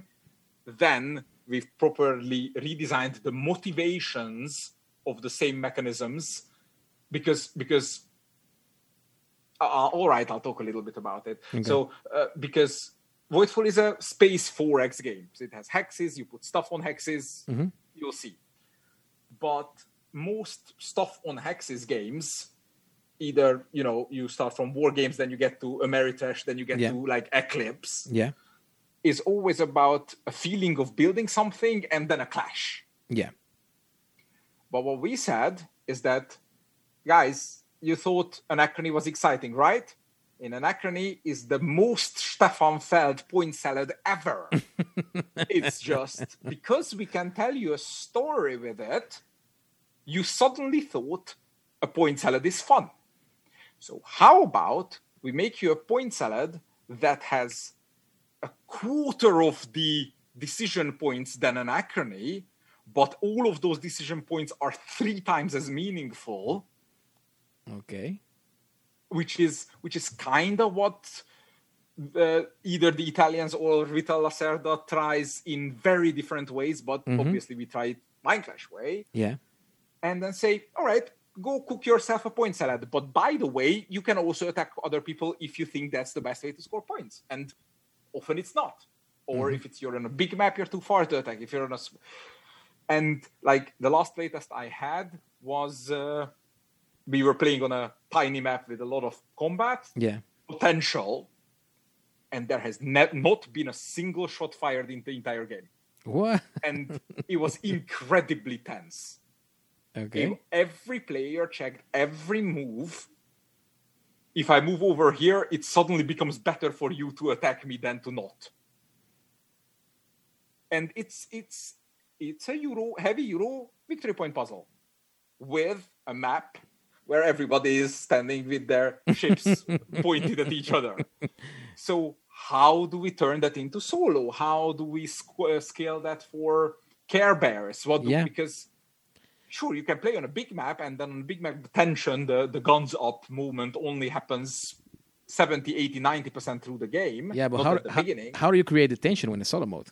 That's the thing. exactly so we said we can't but we can use the motivation of the soul or the uh, competitive game, which is build an empire while making sure that you're more threatening outwards than they are threatening to you. Yeah. And while holding up that, cook victory points, do your Feldian stuff. Mm-hmm. So what if it's not the other players pointing the guns at you, but the neutral enemy that, that is in competitive just sits at the middle of the map doing nothing? But then why would that be a solo mode? Why is that not a co-op mode? Okay, so it's a co-op mode. What would a co-op mode do? Uh, the way I look at it, uh, heavy Euro co-op games are Spirit Island or not working. Okay. So, what would Spirit Island do? How would I keep up the tension? Yeah. And and for the past month and a half, basically, Nigel and I have been every week, twice a week, working on. Okay, there's a tension on you must get conquer this hex by the end of the round. Cool, but this turn I have no tension. Okay, let's introduce a new tension that makes me care about what happens this turn. Okay, Yeah. now there's a tension. I must push that, but there is no build up. I'm just cooking. All right, because in in in multiplayer, the in competitive, the build up is that you get more threatening to other people. Your immediate scoring gets bigger, and theirs get bigger. Yeah. In in co-op, it's like you're surviving. Okay, then let's add the new build up, and it's like, how can we reproduce every tension point? Just someone else is pointing the gun at you, and and and this comes to the same thing as I've been saying about solo modes. Our job is not to make a different game. Our job is not to make an okay co-op game and then say, but whoever scores the most is the winner. Mm-hmm. No, our job is to keep the competitive pressure insanely high in competitive Yeah. and the survival and cooperation pressure super high in cooperative. And then once that works, then we have to create a solo mode for a cooperative game, and that's an entirely different challenge than making a solo mode for a competitive game. Because that's an issue of scaling. That's uh, what do you do with the cards that say another player may? Uh, what do you do with the Yeah. actions that you want to do between the enemy's turns, etc.? So that's a scaling problem, not a motivation problem. So because translating the competitive motivation was so incredibly hard on Trickerion because everything mattered. Yeah. On Voidfall, we said we're not gonna try because Voidfall is not as heavy as Trickerion, so let's not make a 40-page solo rulebook to it. Okay. And that's why instead of teaching the opponent to care about every detail that keeps the tension up in competitive, we just recreated those tension points by a common enemy and said instead of have most points, we said all of you must have more points than the common enemy. Mhm. And that's and and I don't like co-op games, and we've just gotten to a point where we can like play full games of it, and it's just as exciting as the competitive. Simply, the gun is being pointed at me by someone else. And I was going to ask you that, David, because I don't recall, and correct me if I'm wrong, I don't recall any of the other projects that I, that you have worked with, or as not, I'm I'm sure there's not too many that uses the co-op mode. I mean, and you just say it. Yedo. Uh, the, this uh, the the reason I met, I dared to do it on Voidfall is because I've done it on Yedo. Okay. Uh, Yedo, uh, Thomas Vande Ginste, and uh, Wolf Plancke, good friends of mine, and members of the Perseverance team. So just so you see that we're very integrated. All right, that's, Uh, that's Yedo is the game that make, made them famous almost 10 years ago now. Mhm. And it's a more thematic, slightly heavier, slightly more interactive Lords of Waterdeep. okay. Lords of Waterdeep is typically one of those games that are fun. You get excited about making choices and feeling how they'll turn out, but they're not systematically interesting choices. They are psychological push your luck action allowance Yeah. kind of decisions. Yeah. And Yedo makes it more tense by putting the goals and the special actions into people's hands. Mm-hmm. And the people who are all about the immersion and about the experience super love the game because here is a straightforward Lords of Waterdeep style worker placement game that gives you all this story energy All mm-hmm. this, oh my God, remember when my disciple got arrested at the castle? Those things. but I am a strategy, like a, a, a structurally strategy player. And I've sat down with Thomas, I played a game with him two player, and I said, okay, but we just played two games like we didn't put any of the attack cards in we didn't put any of the like the direct interaction cards in we just you know did our missions and then scored it mm-hmm. i said you didn't put any direct pressure on me we did stuff that happened side by side okay. sometimes we interacted with each other sometimes we accidentally screwed each other over but that's not where the fun of the game is so if i simulate the interactions of the game then i will either simulate too many or it will just flatly be a random, unexciting decision. Okay.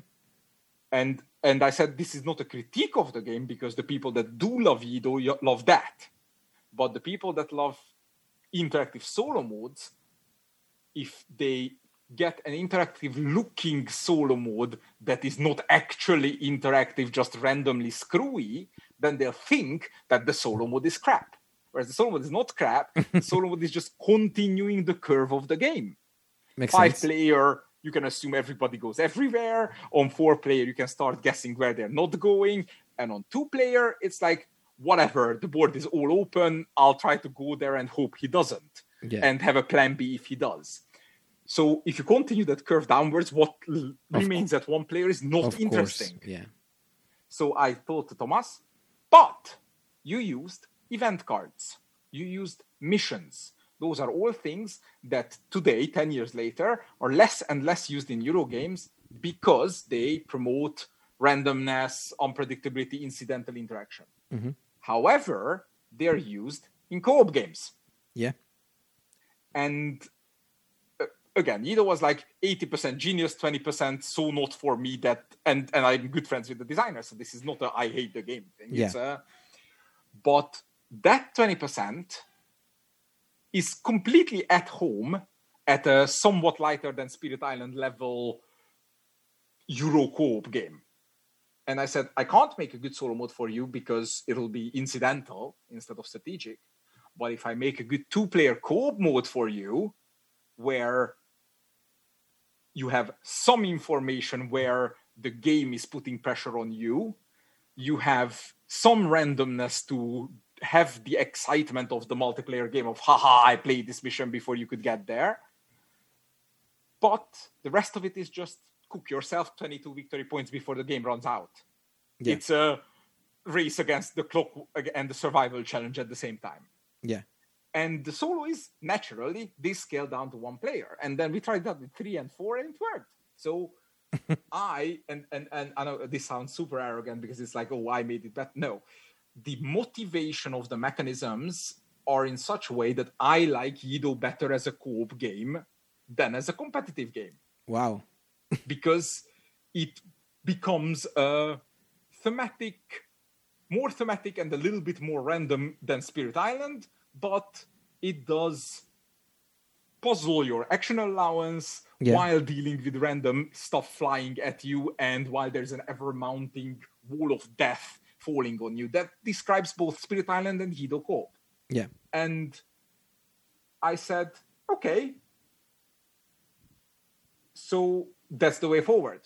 And I'm not saying I'll be always be able to pull it off, but but on any game where the interaction is in the tiny details, yeah. not in the I place my worker here, you place your worker there. Those are obvious interactions. Those are great for automats. Mm-hmm. But tiny interactions are better served by mimicked pressure points. Yeah. And and so for me, every solo mode design builds on every other solo mode design I've done before. So Yedo is a co-op random pressure powered by a standard automa. But but uh, Meanwhile, I worked on one of my own games, Venice, which yeah. is a, was originally a three to five player pick up and deliver slash Euro engine builder game, and it has a mechanism where when two boats meet, both players get an uh, intrigue, which is during the game good, but at the end of the game, whoever has the most intrigue is not qualified to win, mm-hmm. unless you pay a scroll. And then there are certain buildings that you can invest into that lets you remove intrigue faster, blah, blah, blah, blah, blah. Okay. And first of all, the non-care bear people freaked out because it's like, oh my god, I can attack you and you can get eliminated. I'm like, no. The only time you get more intrigue than I do is if you don't have scrolls to cancel the intrigue and I do, Yeah. which means I made a strategic decision to go slower to have more scrolls and you Yeah. didn't. Therefore, it's your own damn fault. I didn't attack you. you painted a target in your chest. Yeah. But the problem was it didn't work in two player because if I could give you an intrigue while not taking one that was a direct attack, that's just me hurting you, no trade off. Yeah. Otherwise, if it was would be to both of us, we just don't care, and the whole mechanism dies out. Yeah. So to make the two player work, obviously there had to be two neutral boats on the board. Mm-hmm. Where do they move? And uh, uh, Endeavor Age of Sail from good friend of mine, Jarratt Gray, uh, has a two player mode where you take an action and then you take the exact same action with the neutral player but not resolve it. And then it's your turn. And, and that got me thinking what if there was a neutral player following you around but not actually giving you anything? but but the board is a lot more complicated in Venice. That didn't work, and the, the solution was that I made an automa deck, Mhm. but instead of laying it out, I said, play your turn, draw two cards from your automa deck, pick one, put it down. That's where the automa drives its boat, meeting people along the way. So it's possible that only one of the two of us gets intrigued because the automa only meets you, not me. Mhm. And then put the other one back on the deck, top of the deck. So next turn you're gonna draw it again and everybody's like, "Oh my god, won't they just game the boat so that they always run into your opponent?" I'm like, "No, because every turn you get a binary choice, and whichever card you didn't choose, still gonna be the next turn. Yeah. It's a different randomness. It's not a bot can do one of these things. What's the worst that could happen? It's a these are the two things the bot could do. Which of them can I deal with more? Yeah.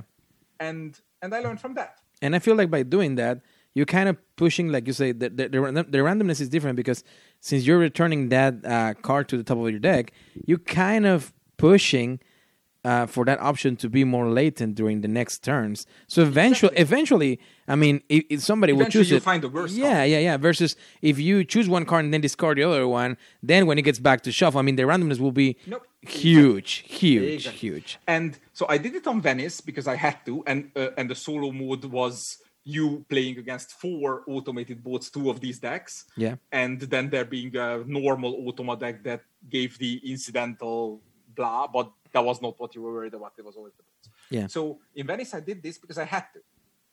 And now I'm dropping the last two names that I wanted to drop from my list Sure, go for it. is uh, uh, I worked on two other games over the past two three years. Foundations of Rome from Okay. Emerson Matsuuchi. Emerson is an exactly different kind of brilliant than what I normally deal with. Okay. He does a lot of depth from very little. Mhm. Sometimes it's amazing at first look. Sometimes it's amazing even at third look. Sometimes he can get that hook in, and you just want to go, wow. Mhm. Foundations of Rome, a game that I, before I knew anything about the game, just looked, oh, Kickstarter mega project, 150 minutes, who cares? Ignore. Plus, it's probably too light for me Yeah.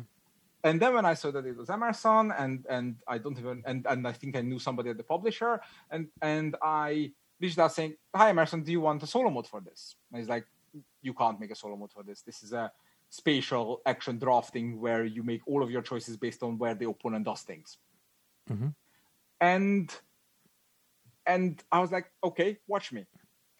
and he wanted as little randomness as possible. Uh-huh. The like I haven't looked at that solo mode in almost two, yeah, almost year and a half. So I don't want to say how it actually works because I don't actually remember. No, that's fine. But I remember that that was the first time where a card automa, like Nights of Fire or Snowdonia Mhm. has, didn't have a die. What we did instead is we put three cards out, and then when it was the bot's turn, we flipped the fourth card, and that said the number one, two, or three. And it resolved that action, and then slide and refill, and the card you just flipped went into it Okay. and this a slightly different because self-purifying but a similar feeling than when you roll a weighted d6 like a 1 1 1 2 2 2 3 Yeah. two, two, three, uh, but does it more elegantly. And this was so simple that we could use whatever little complexity budget we had for placing the actual buildings on the spatial grid while maintaining what makes Foundations of Rome so great. So the fact that I had to make an interactive, super light, but super meaningful bot told me that whatever I thought about Anachrony's flowchart, Die Settlers' is rondel, Yeah. Teotihuacan's pyramid, I can do it simpler. And that's how I got to the first pinnacle of my solo journey, Mm-hmm. uh, Okay. because it's a Lacerda game that everything matters. The central action selection is laser sharp. Everything else is 20 minor decisions that all kind of matter, Yeah. but not in a first grade interactiveness way. yeah. But the central mechanism is super interactive and super laser sharp. Yeah. And Vital doesn't want to die, and he wants. We talked about this. Yeah. And Kanban's solo mode uses the exact same action selection mechanism that Foundations of Rome's solo did. And the priority lists and whatnots that you know from Anachrony and Trickerion and all the others mm-hmm. only kick in once the worker has been placed. So the where do I need to go to not let not get into this bot blocks me, then Sandra scores me, what happens in the multiplayer game all the time is stick simple. You look at the card, the bot is going there. Okay. And again, three cards, and then one of the three will be resolved.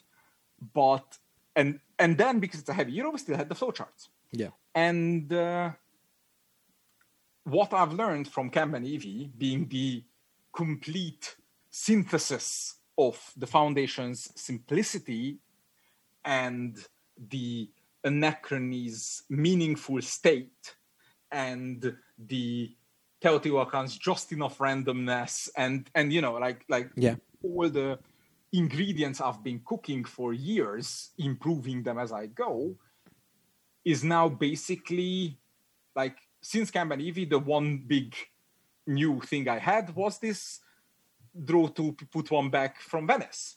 Yeah. So perseverance, which is cried for a Trickerion like super complex bot, and I said no.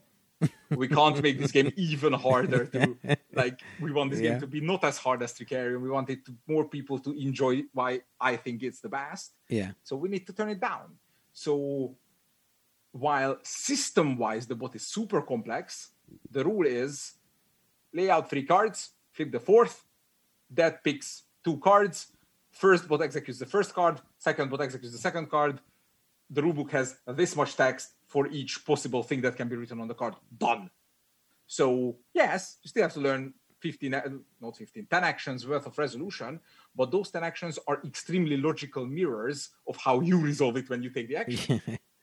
and the selection method, which in Anachrony was this giant flowchart, in Trickerion, in Teotihuacan it was reorganizing the tiny tiles and then look them up in the rulebook. Yeah. Here, it's a beautiful card with an icon that's essentially a complete player aid for the action in mm. front of you. That's nice. That's nice. I love So- player aids. I think, especially on heavy on heavy games or Euro games in general, I think player aids when they when they're made that simple, I think they're fantastic. And I always like- hear like- that people love it too. like with heavy Mindclash games and and and that's why anachrony appears to be super heavy because it has 70 icons but once you internalize the system every icon makes sense and you don't need a player aid because you look at a hieroglyphic and you read it. And and perseverance does that but more thematically supported and more similar to how you do it. So it's like you don't need a player aid. Yeah. i'm not saying like it's just the fact that you put the three icons that describe your action onto the bot card you look at it it's like oh okay that makes sense. I'll just do this for the bot. So yeah. So that's one direction I'm moving in. The other direction I'm moving in is instead of going heavier but eleganter using the Kanban EV system, what if I introduce the Kanban EV, the, the Venice card choice mm-hmm. into a Kanban EV style automa? Yeah. and it's not done yet, so don't quote me on it. I, it might change. Yeah. Right now, the solo mode for Vital's next game, Weather Machine, is using a mix of the Venice Kanban EV line, Okay. while uh, John John Albertson uh, has perfected the how to simplify the foundations of Rome structure even further into the railways of uh, the world uh, bot that was, just came out on on Kickstarter like a week ago. So so right now every single big bot we're working on uh, is an evolution of one of the previous ones. Okay. So it's that's why I can produce, as you say, guaranteed good solo games off one after another Yeah. because because I'm not there designing for giggles. It's it I am not emotionally invested into how my solo modes work. I am theoretically invested in backing it up with, you know, this feels like a I came up with a math thesis and I'm now trying to build a bridge with it. Yeah. Yeah. Makes sense. So now I have, I have to I have to say a few things. First of all, um, I really like how you very correctly say the word Teotihuacan because usually everybody that is that is not related to, to you know to Spanish uh, language, which of course I am, like I mentioned, I'm from Mexico. Um, you know they say the name Teotihuacan in different ways, but you actually said it pretty amazing. So that's fantastic. I'm So- not English. I don't. I, I'm, I don't put uh, like. It takes me effort to use English vowels. Yeah. And if I don't use English vowels, then a lot more languages are a lot more pronounceable. Yeah, And so- I'm particularly bad at pronouncing languages, but just well, you you do a great job with Teotihuacan. That's one thing. The other thing. practice. practice. I wanted to, which ac- actually I, was, I like to say that to Teotihuacan. It was one of my, uh, it's one of my, you know, favorite games for sure. But it's a game that I really like, uh, just because, you know, sometimes, and I guess this happened in different cultures. When when when designers made games about a certain culture, um, you know, sometimes it's hard, you know, to do all the research and know everything about it. Uh, and in Teotihuacan, you know, even in the multiplayer mode and and and the solo mode as well, the the theme is there. Once again, I think uh, it's very hard, and I don't see it very often. Euro games with a strong theme or attached that gives you the feeling that you're playing something thematic, Th- and at the same time Euro. levels to it. Yeah. um, there are mechanical Euro games, or the way I like to call them, Italian Euro games. Okay. They always start from a mechanism or a special way to utilize a component, Okay. And often they look like they have pasted on themes. When I like, I'm I, I when I do Italian Euros, I start from the mechanism too. So I'm not a theme first designer, but even if I do a mechanical Euro, I need the setting. I don't say theme, I say setting Okay. to make sense. Okay. Best example is Tekhenu, which Mhm. is as beige abstract as they come, but But still. Horus builds statues Mhm. because he's the, the god of kings. Osiris is the god of Nile, so he brings the the production. Mm-hmm. Uh, Hathor is the goddess of home and warmth, therefore she builds the houses. Mm-hmm. Ra is the the sun god, therefore he builds the white pillars. Yeah. And So and the so so the setting is there. Let's not call it the theme. Like the setting is there. yes, Yeah. The second level, that is narrative. Narrative doesn't have to be present in every game. I obviously some of my favorite games get better because of narrative, but Tekhenu does not have a narrative. If Yeah. I claimed that Tekhenu had a narrative, I would be lying. Yeah. Tekhenu has a very sensible setting, and I I try I made sure that there's nothing jumping out of it. Yeah. But the Mindclash method says not only there has to be narrative, we write the narrative. So we come up with the central mechanism that models a game. Yeah. Then we write a narrative that that mechanism can partially describe. Mm-hmm. And then we go, okay, what other stories do we want to tell? And how to modify our mechanism by one little rule to also tell that story. Yeah. And that is what we call narrative mechanisms because narrative driven games always meant flip a card, read a text. Yeah. Perseverance does not have a single line of story text anywhere in the game. Every action feels like you just partook a story. Yeah, sure. Some of them is gain to food because it's a Euro game and you still need to gain to food. Yeah. but but if you wanna press the I wanna go to the mysterious temple in the middle of the jungle to score this victory point agenda card button, then you have to fight through the bushes and build support camps along the way and gather material. It's like the the the the story of your strategy Mhm. is the story of what the people in universe are doing Yeah. and and uh, in some games this is small mechanism big story rest of the mechanism but i've already i've done it once the other way around and that was not with mindclash that was another master storyteller i occasionally work together with gordon Calleja of uh, mighty boards Yeah, yeah. and I showed him. uh, Not joking because the original theme was not my idea. Yeah. Game about betting on a unicorn race, Okay. and sure, the game was smart and had lots of good ideas, but the mechanisms didn't tell that particular story. It was a setting, not a narrative, Okay. and nobody understood the game. They got rules wrong. They did stupid moves that made sense in universe but didn't make sense strategically, etc. Plus, of course, as funny as it is, nobody actually wants a heavy euro about uh, uh, betting on unicorns. Yeah. Uh, as much as everybody says, yes, I do, but no, they don't actually. Yeah. Um, so Gordon said, "All right, we can look into publishing this, but tell me a more interesting story." And I looked at the mechanisms, and the mechanisms were about investing into something that's easy to get, but its sale value depends on when you're selling it. Okay, what is it that's easy to get, but sometimes it's very valuable? Ooh, I know. You dug up things from the ground, and Yeah. if people are interested in it, it's valuable. If people are not interested in it, it's not valuable. So instead of racing unicorns, we are advertising archaeological finds. Yeah. And this story said, okay, how do we measure a certain type of artifact's popularity? We measure by how many visitor queues up to seize them. Mm-hmm. Boom, new mechanism.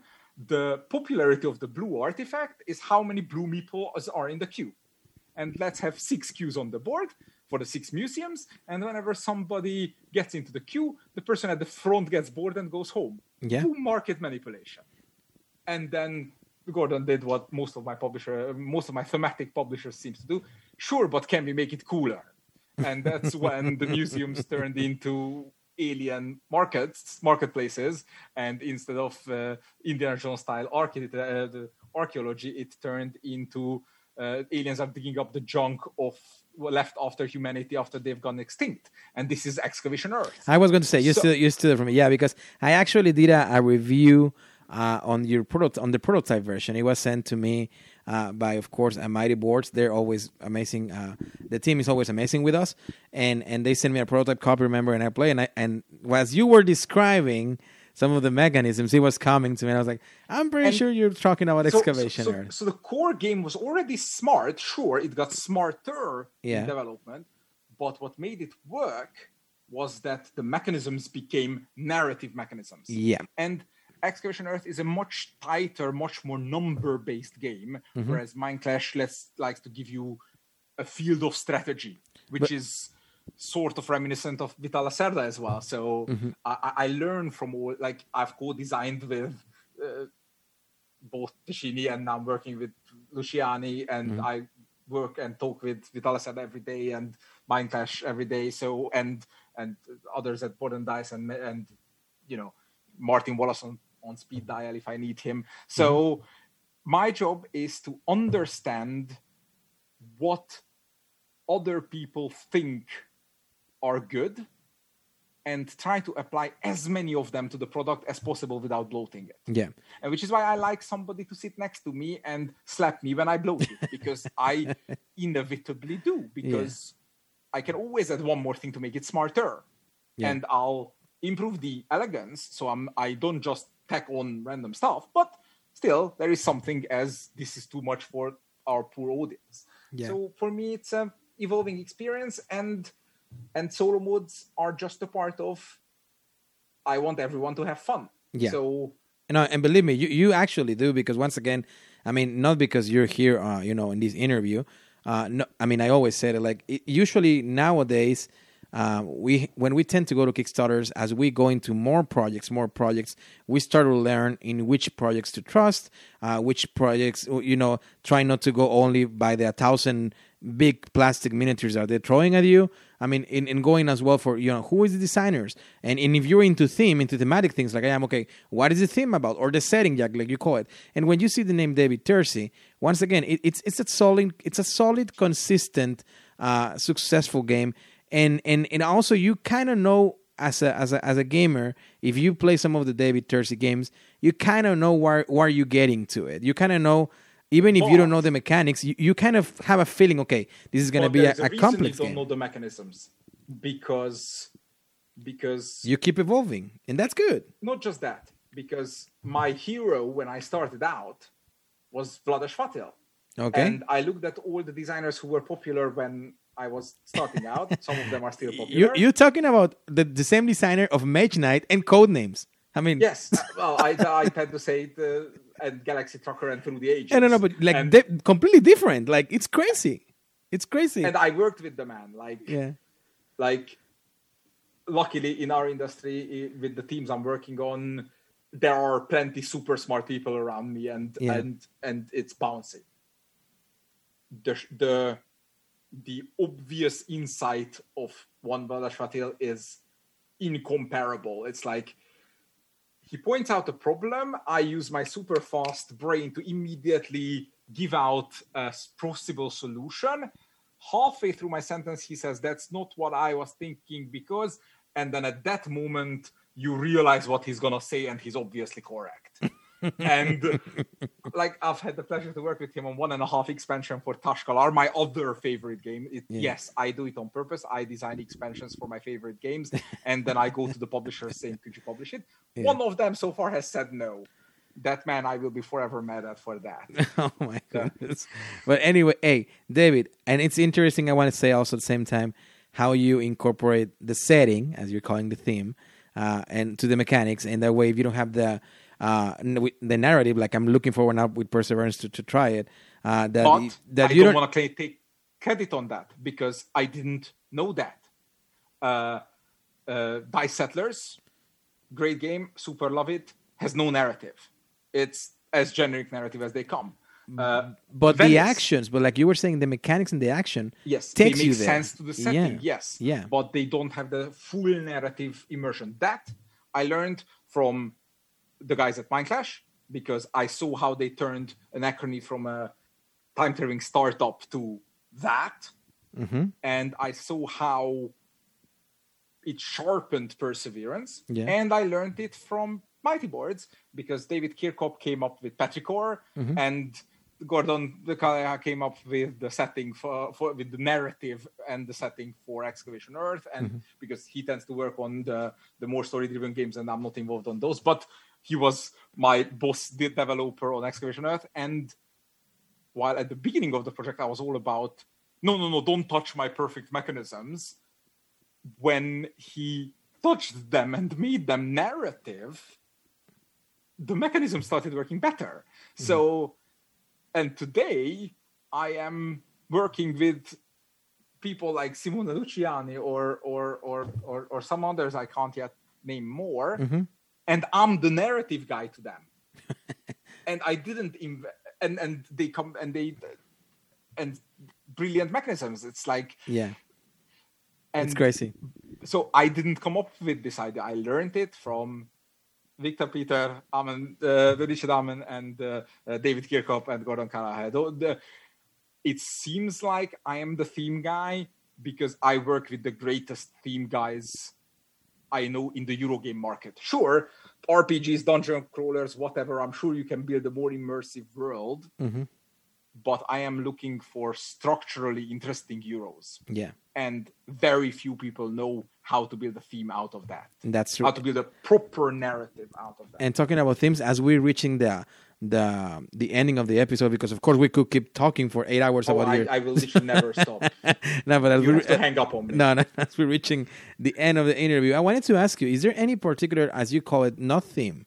I'm not going to call it theme. Is there any particular setting? We talk about the unicorns, so that we know about that. But is there any particular setting that you haven't applied to games and that you're looking forward to? Like any particular, I don't know, genre from a movie or or or when you used to play video games, like a genre from a video game. Any particular thing that you that you think you you know that you're looking for in the future developing the game?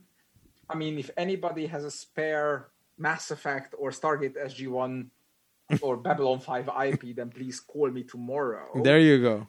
But uh, other than that, like, like either somebody brings a game core to me and then I get excited about that game core and bring it to Blossom, Mhm. or I have a mechanism and then I try to find a setting that makes sense for that mechanism. So right now I'm sitting at a um, sleeper ship going super slow in space, uh, colonizing planet, well, not like charting planets, and you have to wake up your workers and make sure that they don't get killed by solar radiation Yeah.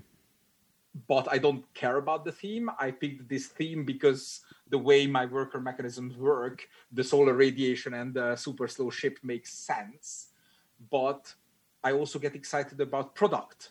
Okay. So, you know, generic space empire builder is not an exciting theme, okay. but the product of Voidfall is so exciting that I immerse in myself into it Okay. Is and and and and that that is that's more of a publisher job than a designer job to come up with an exciting product is there any setting or theme that you will never like to be a part of it? Like uh, I don't know, like for example, I, I will try an example to, to give you a better idea. There's some players that they say like, I don't need any other Cthulhu game.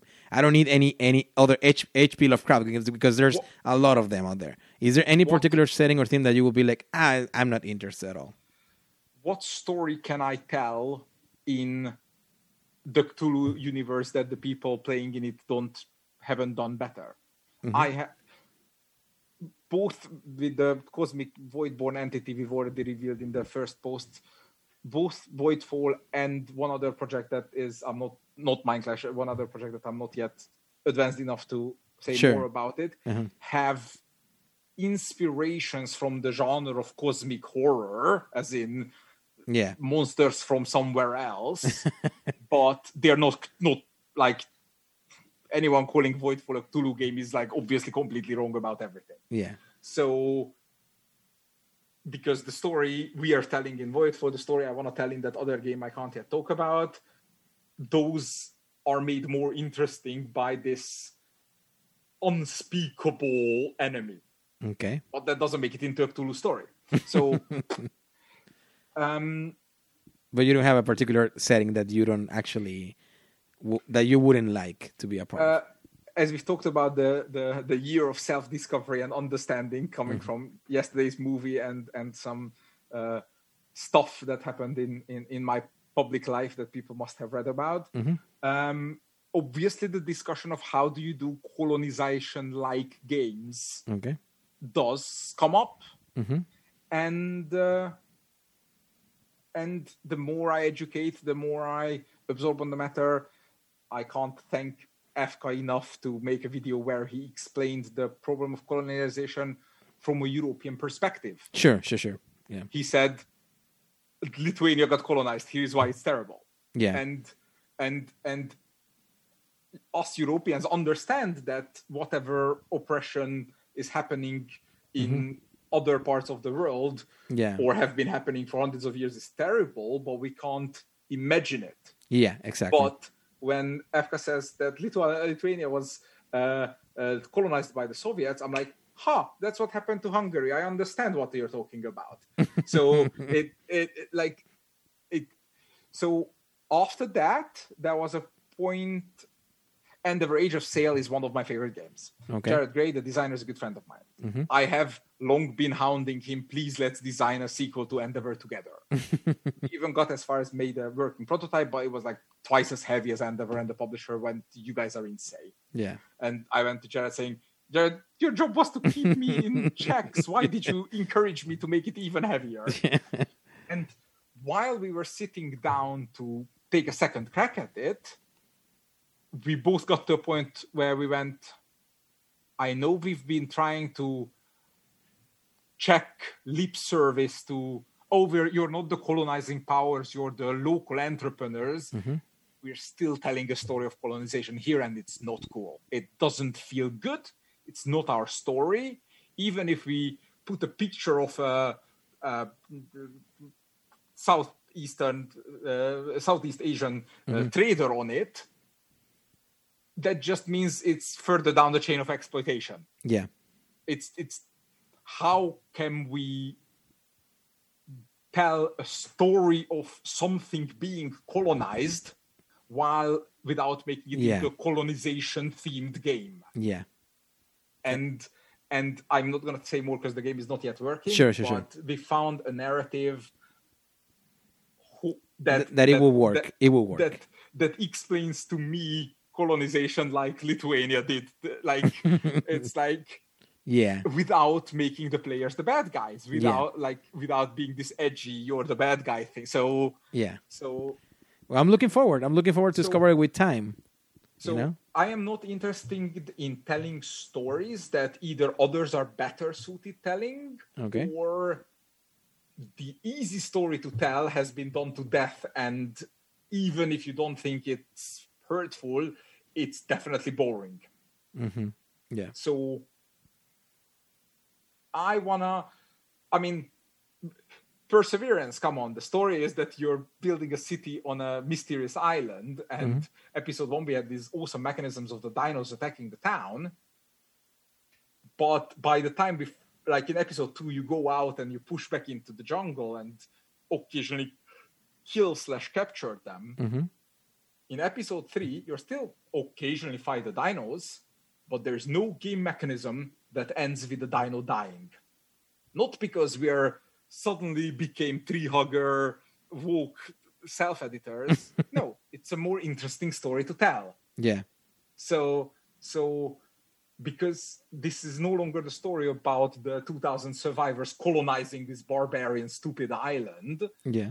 this uh, they, they came they got frightened by the island they fought back Yeah. then they pushed out and as they pushed out they discovered things and they learned from those things and then instead of saying all right let's just kill them all then they went we've learned from it maybe this can better us Yeah. and because of that episode 3 no longer feels like a colonization game because it's not a story of a colonization of of I kind of I kind of want to tell you don't spoil me anymore because I'm already on wanting to play it.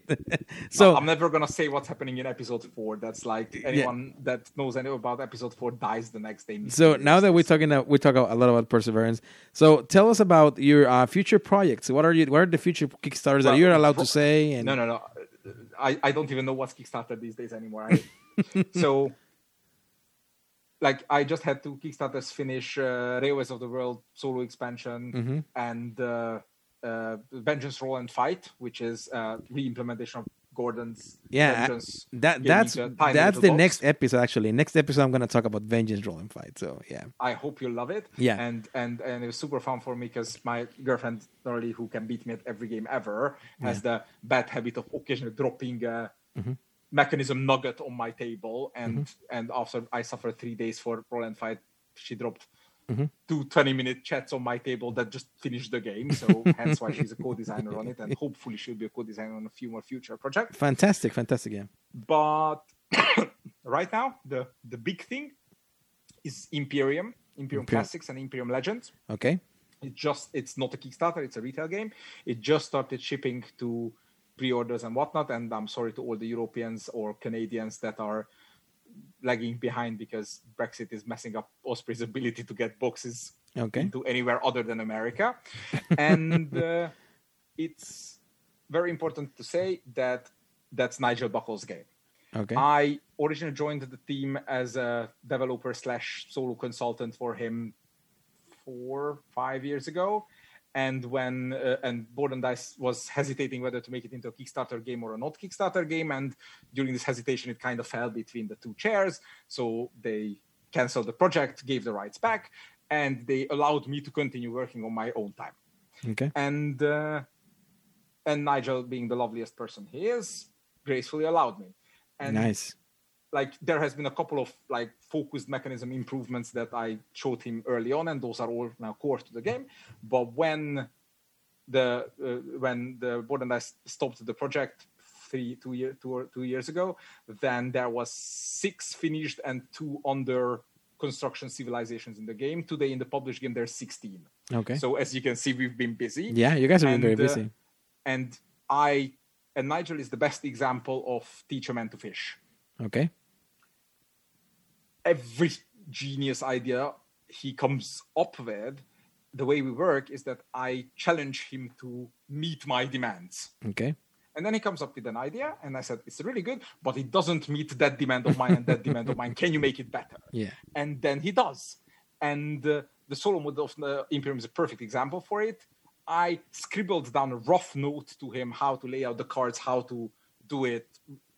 And he came back with that bot chart that is essentially after a few balance tweaks is in the published game. And now everybody on on on socials are saying that it's the smoothest, most interactive, most meaningful solo deck builder ever they've ever played. And I'm like, no, I just challenged Nigel to not make the solo game worse than the multiplayer, and and and and he lived up to it. And because the core game was genius, and I managed to make it a bit better, Yeah. people are in awe of it. And this is the same Nigel who is the lead designer of Voidfall. Yeah. So you are in for a treat. Yeah, I'm looking forward. I'm looking forward to try that one. I actually see it a lot. I've been listening. I've been seeing it better said a lot, especially on Facebook about the game. Imperium. Uh, yeah, Imperium, and I'm looking forward to to to try that one. Any other one that is upcoming? Um, I know you're working in a lot of stuff, and it's probably Yes, a lot of stuff but- that you're not allowed to say yet. uh, Board and Dice has already announced the expansion for Tekhenu, Time Tekken- of okay, Seth. That okay. was my last autumn. Um, it's just in the past half year, Perseverance and Voidfall has taken up a lot of my time, and we haven't. Since we've announced Perseverance four years ago, it doesn't feel like a new project anymore.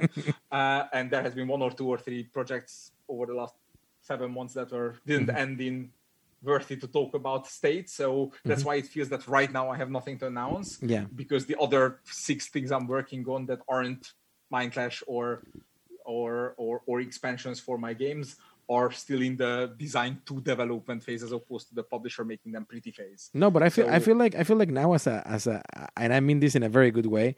I feel like now I would like to share with all of you amazing listeners that we just have to stay tuned literally like every month to Kickstarter because every every time Not we see like a Da- David Not just the Turczi, Kickstarter. David Turczi, David Turczi. So we just have to be we just have to be trying to catch David Don't here. conflate my solo modes to my designs. No, okay. Solo mode means that I consulted or helped or drafted uh, opponent simulation onto an existing game. Yeah. If just because you like my kind of thinking, that doesn't mean you like every game I've ever made a solo mode for.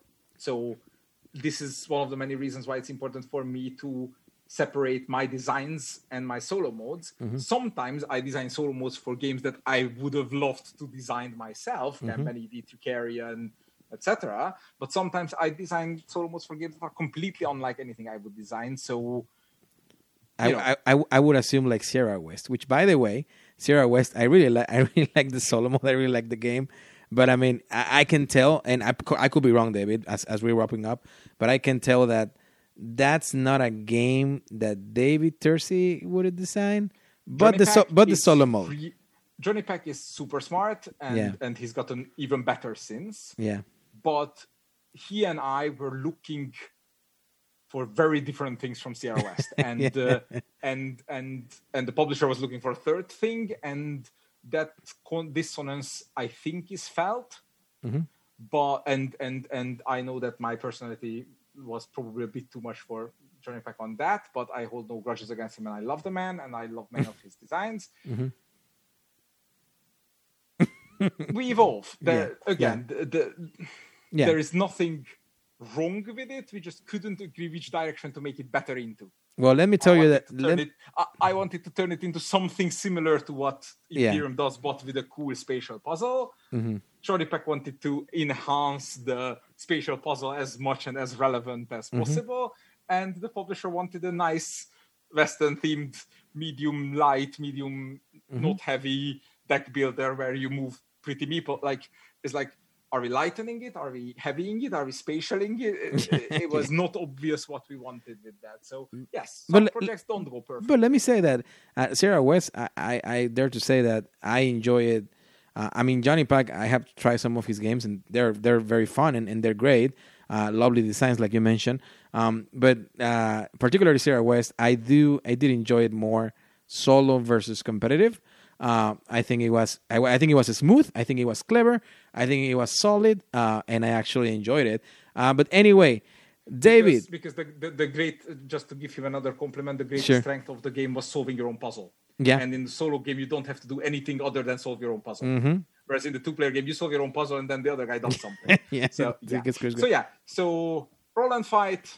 Um, uh, Railways of the World. Imperium is already available in retail. Voidfall coming on Kickstarter in the fall. And last year I had a game called Defense of Procyon 3 on Kickstarter, which is going to ship to backers in one or two months. And uh, you ain't seen nothing yet. okay, when that's it comes out, you want to talk to me. I, I will talk to you again. I promise you. a little bit under the radar for various I hope. publisher and marketing reasons. Uh-huh. But like I always say, I'm not the theme guy and I'm not the product guy. Mm-hmm. I did everything on that game. Obviously, I didn't draw the pretty pictures because I can't draw. Yeah. But I literally told the artist what to draw. I literally told the graphic designer where to put the circles. I wrote the rule book. I did everything. The solo mode was played by John, so I still didn't play the solo. Mm-hmm. But it's four asymmetric, individual, not too heavy card Euro games. Mm-hmm. Com- like here's a rulebook for you, here is a rulebook for you, completely different games Yeah. that power an epic space, barely random. No, I don't want to say war game because that conjures images Mm-hmm. that aren't true. Conflict Euro on the board. Yeah. The game is played at most 10 turns, usually six. And it's not like ramping up to fun. It starts at 11 and then goes to 13. So people who like my kind of insanity ain't seen nothing yet. Well, I'm I'm So, excited, and I'm pretty sure. Of Procyon 3. Yeah, I'm pretty sure, amazing listeners, you also are excited to hear that from David. Uh, David, this is the second time that you and I we we interact.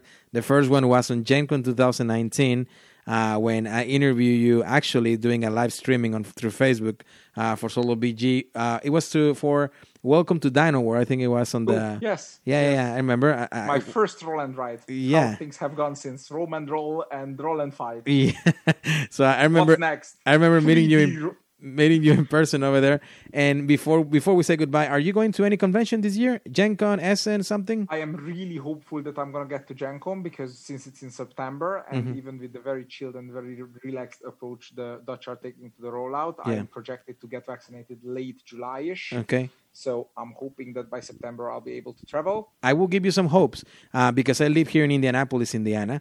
Ah. Uh, So in June the 7th, which today we're recording, my friends, uh, on June the 6th. So by the time that this episode is on air, which is going to be next weekend, uh, this this already this date will be already on the past, just like Anachrony. But uh, on June the 7th, uh, the county that Indianapolis belongs, it's called it's named Marion County, and on June the 7th, we're supposed to go uh, mask free just because the the numbers for vaccinated people are very high, very very high here I- here in the city. So that's me, it's not that gives whether I'm worried to travel or not. It's just I, Yeah. I don't want to travel anywhere unvaccinated because Sure. I don't want to be th- be a threat to others. sure no no no and and that's amazing. But this this seems very promising for Yeah, for yeah. Gen Con times and, and yeah. stuff. Yeah, I hope hope people won't have residual fear and Yeah. and although honestly, I have nothing against if people just always wear wore masks at conventions going forward. Mm-hmm. Yeah. and then we could kill con crud.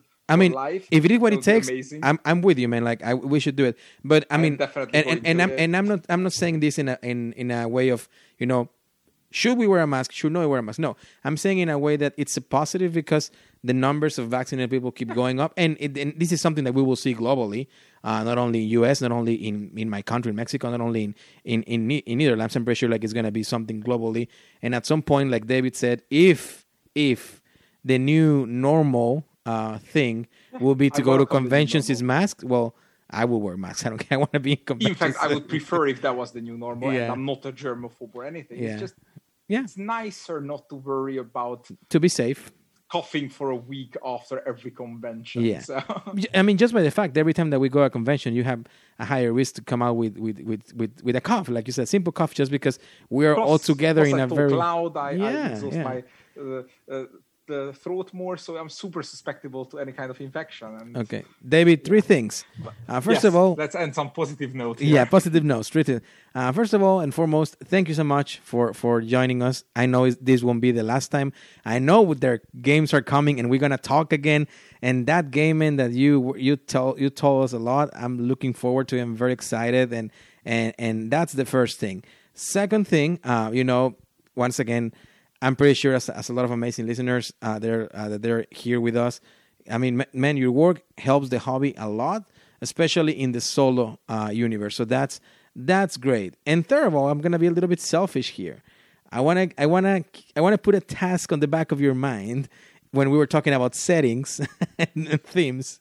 I think Give that me an idea that I love, and Yeah. I can't go to work tomorrow morning because I'm thinking about that. I'll come back and haunt you. I, I, I think Careful. I think the perfect theme I'm, for I'm hoping it's gonna be. Yeah. Okay. I, th- I think the perfect theme or perfect setting for you will be a very old setting, and I, I say very old back in the 1960s, but that started all the sci-fi genre in the movies, and it's actually one of my favorite uh, movie and books at the same time, uh, and it's a 2001: Space Odyssey uh, by uh, Arthur C. 2001 Clarke. Space Odyssey is amazing. Yeah. Uh, uh, But if book is i- really, really if you go through the books, if you go through the four books that is there, I feel like that will that will be a perfect setting for David Turczi complex Yes. designs. Yes, but who are you and what are you? What, how are? Who are you and what do you want to do to win? Is Mm-hmm. the first question of narrative design, and too high. And this is what we learned on Cerebria. Mm-hmm. Cerebria has an amazing setting, but the concept is so high concept, which is not a bad word, Mm-hmm. that the narrative is not obvious. So while I like I love sci-fi, that's what I read, watch, do everything, and I love Space Odyssey. I love read all the books. I actually just the right age that I like 2010, uh, the year we make contact. Yeah. More like uh, 2001 is beautiful, but Yeah. as a The, story, the year that we make contact, it's it's the tension by. I mean, it's not a spoiler. I mean, the movies, the move, the books are the books are all in the movies also. Uh, which this the second movie, 2010. Uh, you know, I don't I don't think it's a good movie, but anyway. Really, Uh, but I absolutely love it. It's I one mean, of my but- all-time favorite. But the ten, the tension of when the crew gets to Europa and then they get the message, I mean that It's- it's tension. chills, yes. Yeah. Yes, So but- uh, that's for David that- but that is a that's not a strategic narrative board games make great uh, the stories make great narrative if the story is about how do we overcome this strife okay. if the story is about experiencing a linear journey with a huge revelation at the end, then that's a meaningful story to be told. It's not a meaningful story to choose. If you were role playing yours, if you're on a holodeck, on a Star Trek holodeck, mm-hmm. playing your way through 2010, the year we make contact, what's your strategy? We're trying I to reach the story. We're, we're trying to reach Europe. Europa. But what's the strategy? You press Yeah. forward and you go to Europa and then Hey, you go there and say, what should we do? And then you are the great designer here. No, it's good. it's, it's because I go through this every time. It's Uh-huh. like somebody says, well, wouldn't it be cool to make a game about this and that? And uh, some of those things I love.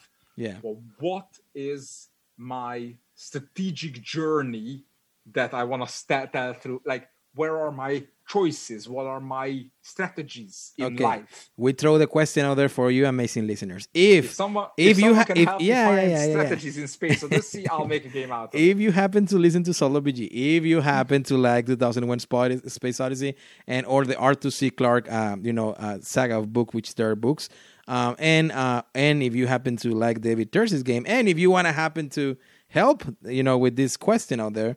Reach us through uh, Solo BG Podcast, Instagram, Facebook, or Twitter, and also to our email, solobgpodcast at gmail.com. Or you can always find David Tercy. David Tercy, can you share your social media to the amazing listeners?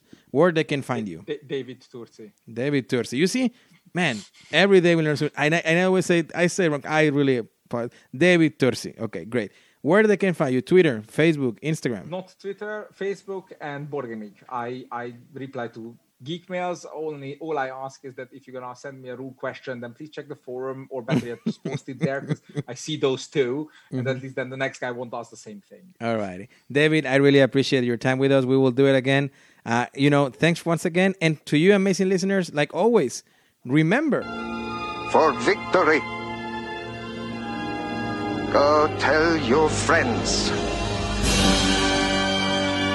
Till next time, through you to see you through a speaker and at the tabletop.